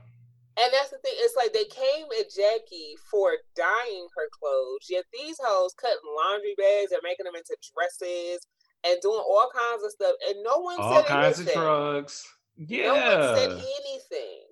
The Well, lack and- of oversight just and that's I was actually just about to say that because in so it's season three and season four that take place in Fulton County. mhm. I was just rewatching season three, and in the very beginning of season three, and it's the only time you hear the colonel ever say it.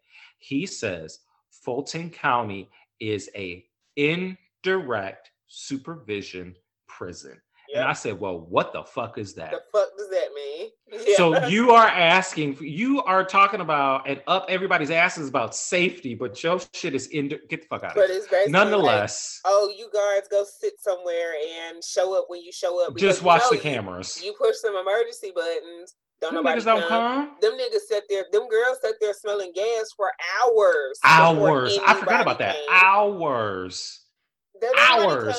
Like they just whatever. It's like, oh, I'm gonna go sit over here. This got to be the easiest job. They ain't doing no type of searches. They don't tour shit. They ain't doing no type of shit. All kinds of shit. The only time on. they do any kind of searches is if like the big wigs are in the room with them, and that's right. it. And the right. big wigs are only in the room when they are doing searches. Yep. That is fucking it. Yep. That is it. And that's probably the most deplorable bullshit of it all. Nonetheless, Angel fucks up, tells Gabrielle that she is part of the program. Gabrielle uh, Angel tells the producers that she told Gabrielle this. Producers are freaking out. Everyone's in meltdown at 60 days in.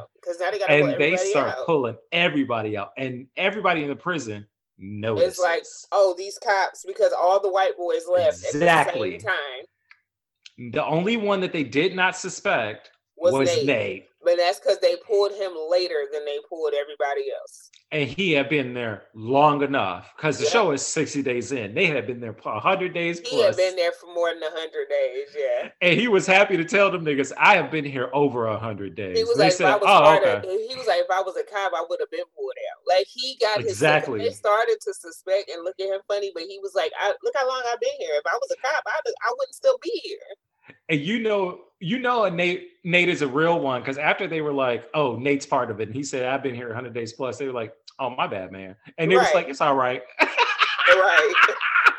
I said, "Look at y'all! Look at y'all squashing problems! Look at y'all problem solving ass niggas." Which everybody fucking scrambles. So they snatch everybody out. Literally in two days. Two days? Was it even two days? Yeah, because it was they snatched Angel out one day. Angel didn't even go back. That's what I'm saying. they snatched her out the first day, and then everybody else got snatched out the next day. Literally within like five okay. ten minutes of each other. That and everybody is like, oh, okay. Like, and it it it's cause somebody was somebody said like, okay, so they didn't pull every white boy. You can't tell me this ain't a conspiracy. It was Nate's roommate. Yes and he very he so kindly said, "You got to excuse me, y'all. I'm not racist, but they didn't put everybody white out." And I just thought that was very out. kind. I was like, Desmond, you're a good dude. You just had some bad shit happen in your life. Yeah. You look at you being respectful. Cause he definitely was like, I'm gonna go to Nate's big fat Greek wedding. I was like, Yes, he was. Part of me really hoped in my like heart of hearts, because eh, I love love. Like I love all kinds of love and just happiness in relationships and friendships, mm-hmm. whatever that may be. I kind of hope that they would be friends after, which is like a pipe dream. Not really no, real. they were, but remember, I didn't think they were. So remember, he like was trying to check on Desmond but then Desmond ended up actually going to prison, and that's why he never could get in contact with him again. Oh, in the uh uh six months after bullshit. Yeah, because he okay. like was trying. He had been trying to like get in contact and check on him, and because he got out, he had got out, but then he ended up actually going to prison, and that's why he couldn't get to him. I mean, it makes sense, unfortunately. Yeah. Um, Let's I even saw an interview with Desmond where Desmond said like, you know, when because he when he was out for that short period, he said mm-hmm. that him and Nate like talked, but then he got arrested again. So okay, yeah, because I mean, Nate that, left his contact information for Desmond. That that makes me happy on some kind of level. Just yeah. just friendship building, you know. Yeah building bridges. But you know, Nate has started that business, and like his whole he he made a point to right. He was hiring ex and all that stuff. So he like he really did get something out of this. He did, I, I, and that's one thing also that um kind of comes out of this is that when everybody goes in it, they come out with a very different perspective and a fair amount of the people who either were thinking about doing law enforcement or were in law enforcement. Because Alan couldn't even be a cop no more. He's Alan is not salesman. a cop. He He's was a car, car salesman. salesman. And then um, he's like, I need guy. to find another way to impact the community because I can't put people in this system. Exactly. Um, there was another guy who went in a, a season couple uh, a couple of seasons prior who was supposed to be going to the police academy, and after going in, he decided he yeah, wasn't going to do that. Yeah. It impacts people. It impacts people. Period. Like we already talked about the hard time to adjust back, even just after the month plus of being in. Mm-hmm. Um, but we get to the reunion real quick with mm. uh Soledad O'Brien. Sorry, that was that's the best Soledad O'Brien impression I can do. I love her. I used to love her. I I never watched the reunion because I was like, what the fuck am I watching the reunion for this for? Um, I didn't know she hosted it, and I'm kind of disappointed that Soledad O'Brien is hosting the 60 Days in reunion. No, well, I so before COVID, at Carnegie Hall, they would always have a big Juneteenth concert, right? Okay. Where they would have all these like black musicians from around the world. It's like sounds of the of the diaspora, right? So it's all these different um musicians, like black and brown musicians, kind of from different parts of the world, playing their type of music that they play, you know, whatever. And it's literally it's like choirs, like Tank and the Bangas was it was there one year, and I love you know, Tank and like, the Bangas. Me too, me too. But it's like all these different type of black artists, right? Brooklyn always gets her life, so it's like, but she hosted it two years in a row. So one year, I somehow I ended up having a conversation with her, which it really like kind of solidified what I already thought about her. So and this was after I knew she hosted the 60 Days in reunion. And because I asked her, I asked her why did she do that? And she said because she had watched the show and she saw a lot of misinformation and she saw an opportunity to clear up some things. that makes sense. To help to to further spread the information because she knew some people would watch the reunion because she was there. That makes sense because that's essentially what her entire role is because yeah. she pretty much takes everyone on the stage to task for their yeah. actions. Yeah. Which which was honestly very refreshing. It was. She um, didn't take sides. She was like, "No, she didn't. Let me stop you because yeah. that's not correct." Because like when the colonel starts talking about black on black crime. She's like, that's not a thing. Stop no, saying that. She said crime. It's called yeah, crime. It's crime. it's crime. But the colonel and, was like dripping in anti-blackness. The through the entire thing, and his whole, and unfortunately, Angel's burning hot she by Sheree passion just fueled his shit. And I say she yeah. by Sheree passion because it ain't real. We're talking spring, summer, September. Real. Right. It's not real. Joggers. Joggers. because it's like, and this is, and it's like, this is what I always say about those quote unquote woke people because it's like, there is a conversation to be had. You just don't know what it is. Therefore, no. you're having the wrong conversation. It's the same thing I've been saying about this COVID vaccine. I say this all the time there is a conversation to be had. There is a real and legitimate trauma here with the prison system. You don't know what that is, though. Yep. You're not having that conversation because you're approaching it from the viewpoint of someone whose best friend was locked up, and you're not taking the time to do the research to actually fortify your argument. Because I've had family members go to jail, I've had friends go to jail, and I used to come from that place, you know, where it's just like anger at the system. But it's like I have, you know, I've taken the time to actually do the research and talk to the people and learn and really and because the problem isn't the cops, the problem is the is the justice system as a whole. But that's not the conversation y'all having. Y'all want to demonize all cops, but that's not really true because if it wasn't for, first of all, we got to talk about how this is all based on bounty hunters and slave catchers anyway. And if it wasn't for the fact that our system of policing was based out of a system of slave catching, lot of the issues that we're having wouldn't be there. Mm-hmm. Also, too, you brought up a really good point in saying that it's not it's not just the cops it's the institution exactly and even more so the cops the officers are the way they are because of the institutions and because, and because we've allowed the, and because of the society that we live in yep because of the society that because of the society that we live in because that when there's that old saying that crime doesn't pay no crime does pay crime does because pay. if you're white states counties the nation itself has been making money off of crime for a yeah. very long time very yeah. long time but it's like we live in a society where it takes longer to become a hairdresser than it does to become a police officer. That is a one problem. more motherfucking time. That is a problem. That yes. We yes. live in a society where you need a four-year degree to become a teacher, but not to become a cop.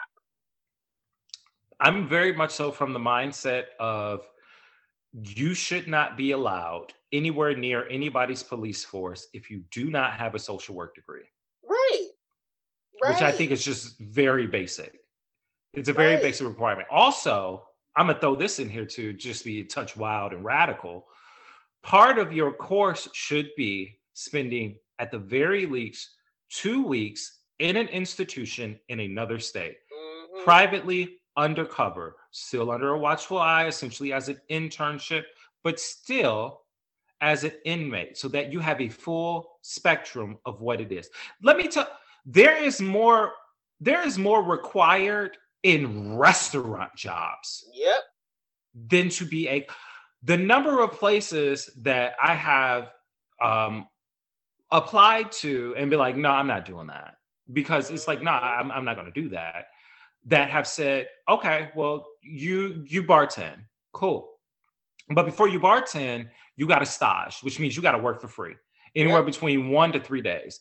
And then after that, you got a, a bus got a bus for a couple of weeks yep. while you're studying the menu and then after that once you get the menu down then you get to host Right like and once you're done hosting servers you get to serve yeah. and then once you're done serving you get to bartend yeah like, like i feel like these integral quizzes. steps are corporate important mm-hmm. they're important like you need to be you need to spend time in a facility like that so you have a full understanding of the entire spectrum of what of what law and order is.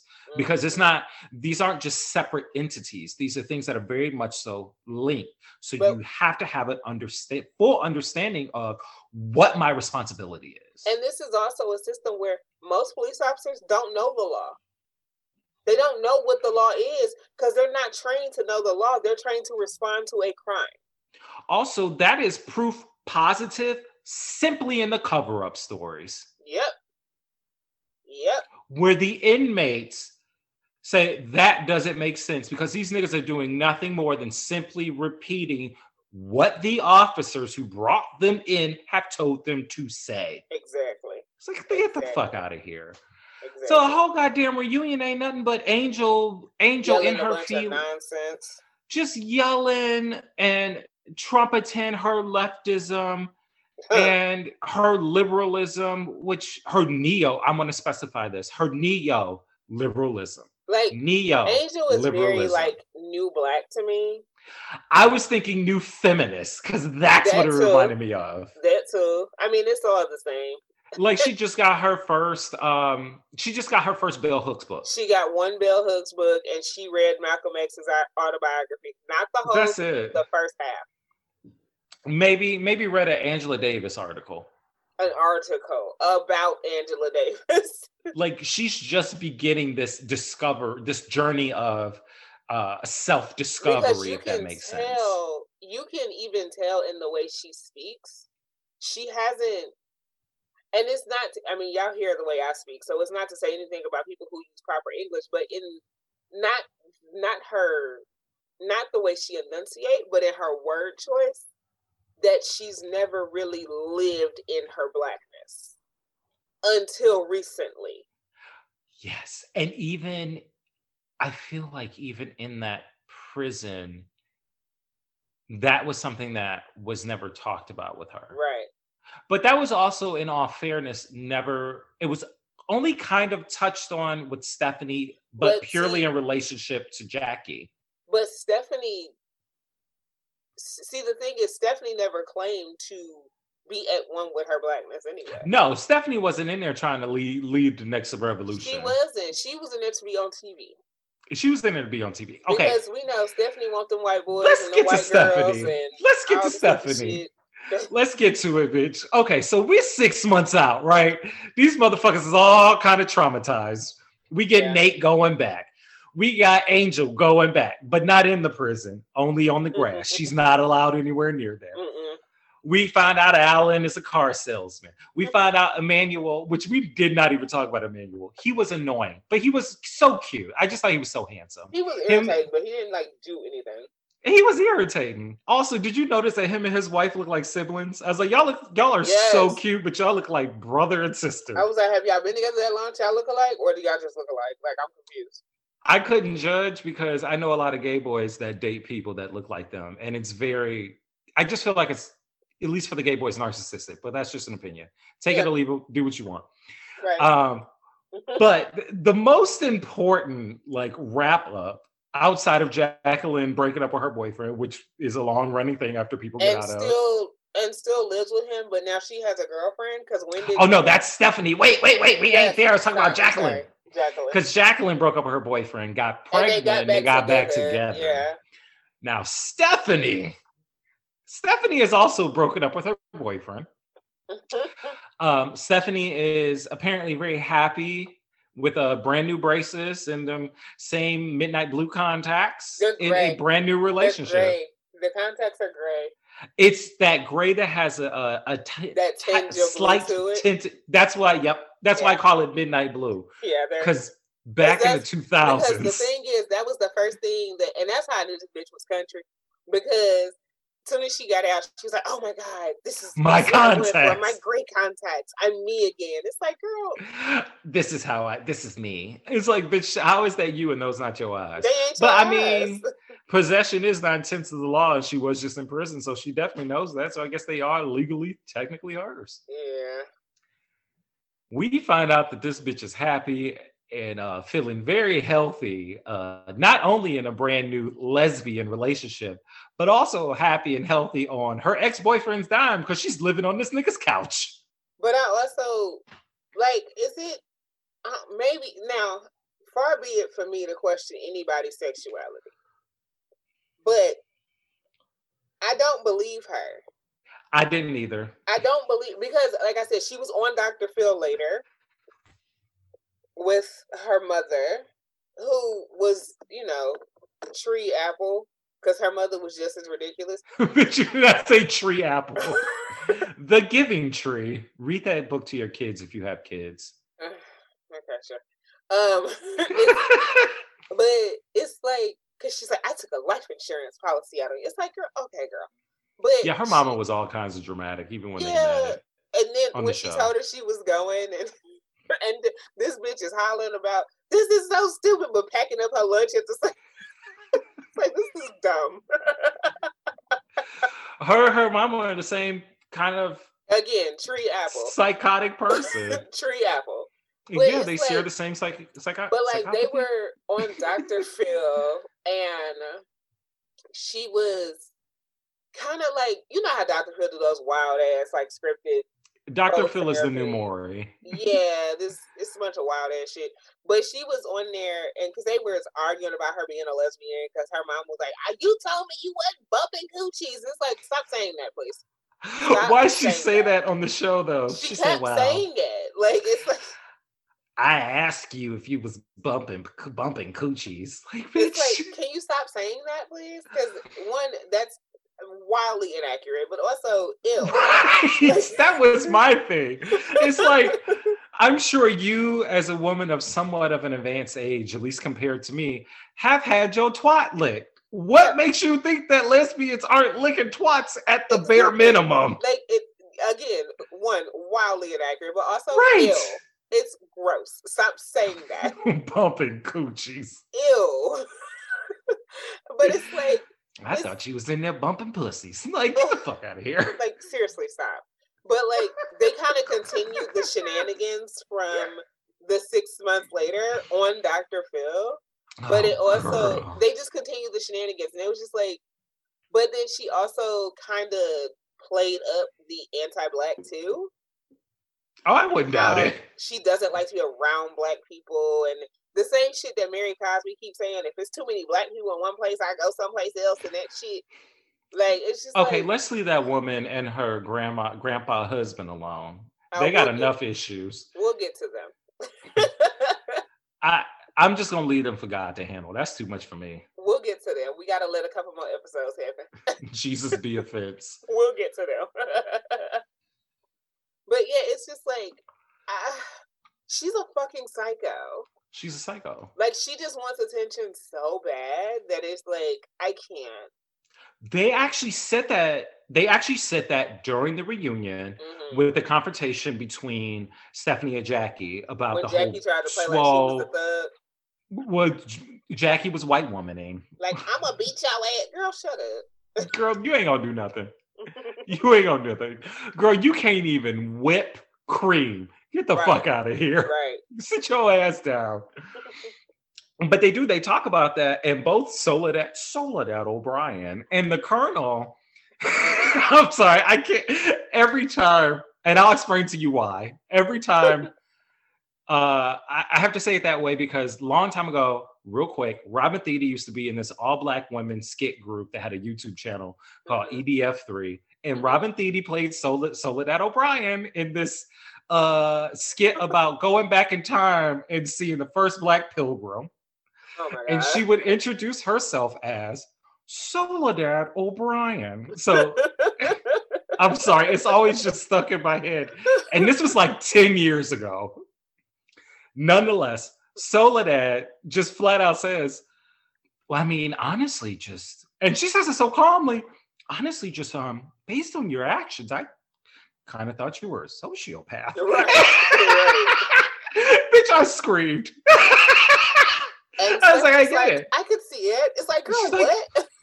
I mean, you know, my family says that, you know, I'm I'm not that emotional, you know, I'm kind of distant. It's like, bitch, you came into a prison show talking about wedding as if there was a cash. Exactly. Prize. It's like you're a crazy person. You're, a literal crazy person. You are fucking insane. Like we gotta stop acting like this is normal. You are a lunatic. She was fucking insane. And Jackie actually, Jackie drug her ass too. Yeah. And, and Stephanie had it coming. Her and her brand new braces that she didn't need in them contacts that she also but didn't need. also with Angel six months later, now all of a sudden you all pissed off at Jackie. You ain't had shit. I mean at Stephanie, but you ain't had nothing to say. But Stephanie, you were trying It's to make like- Stephanie a scapegoat because you were like embarrassed on camera. You knew because by the time the six months happened, you had already seen the the scuffle on the internet. You seen that niggas hate Stephanie, so you piled on. She But they piled hate on. you too. That's the thing. That's she tried to make. She tried to find a common enemy with with the fans. But the Because reality fans is, is that too. You can't. You ain't a.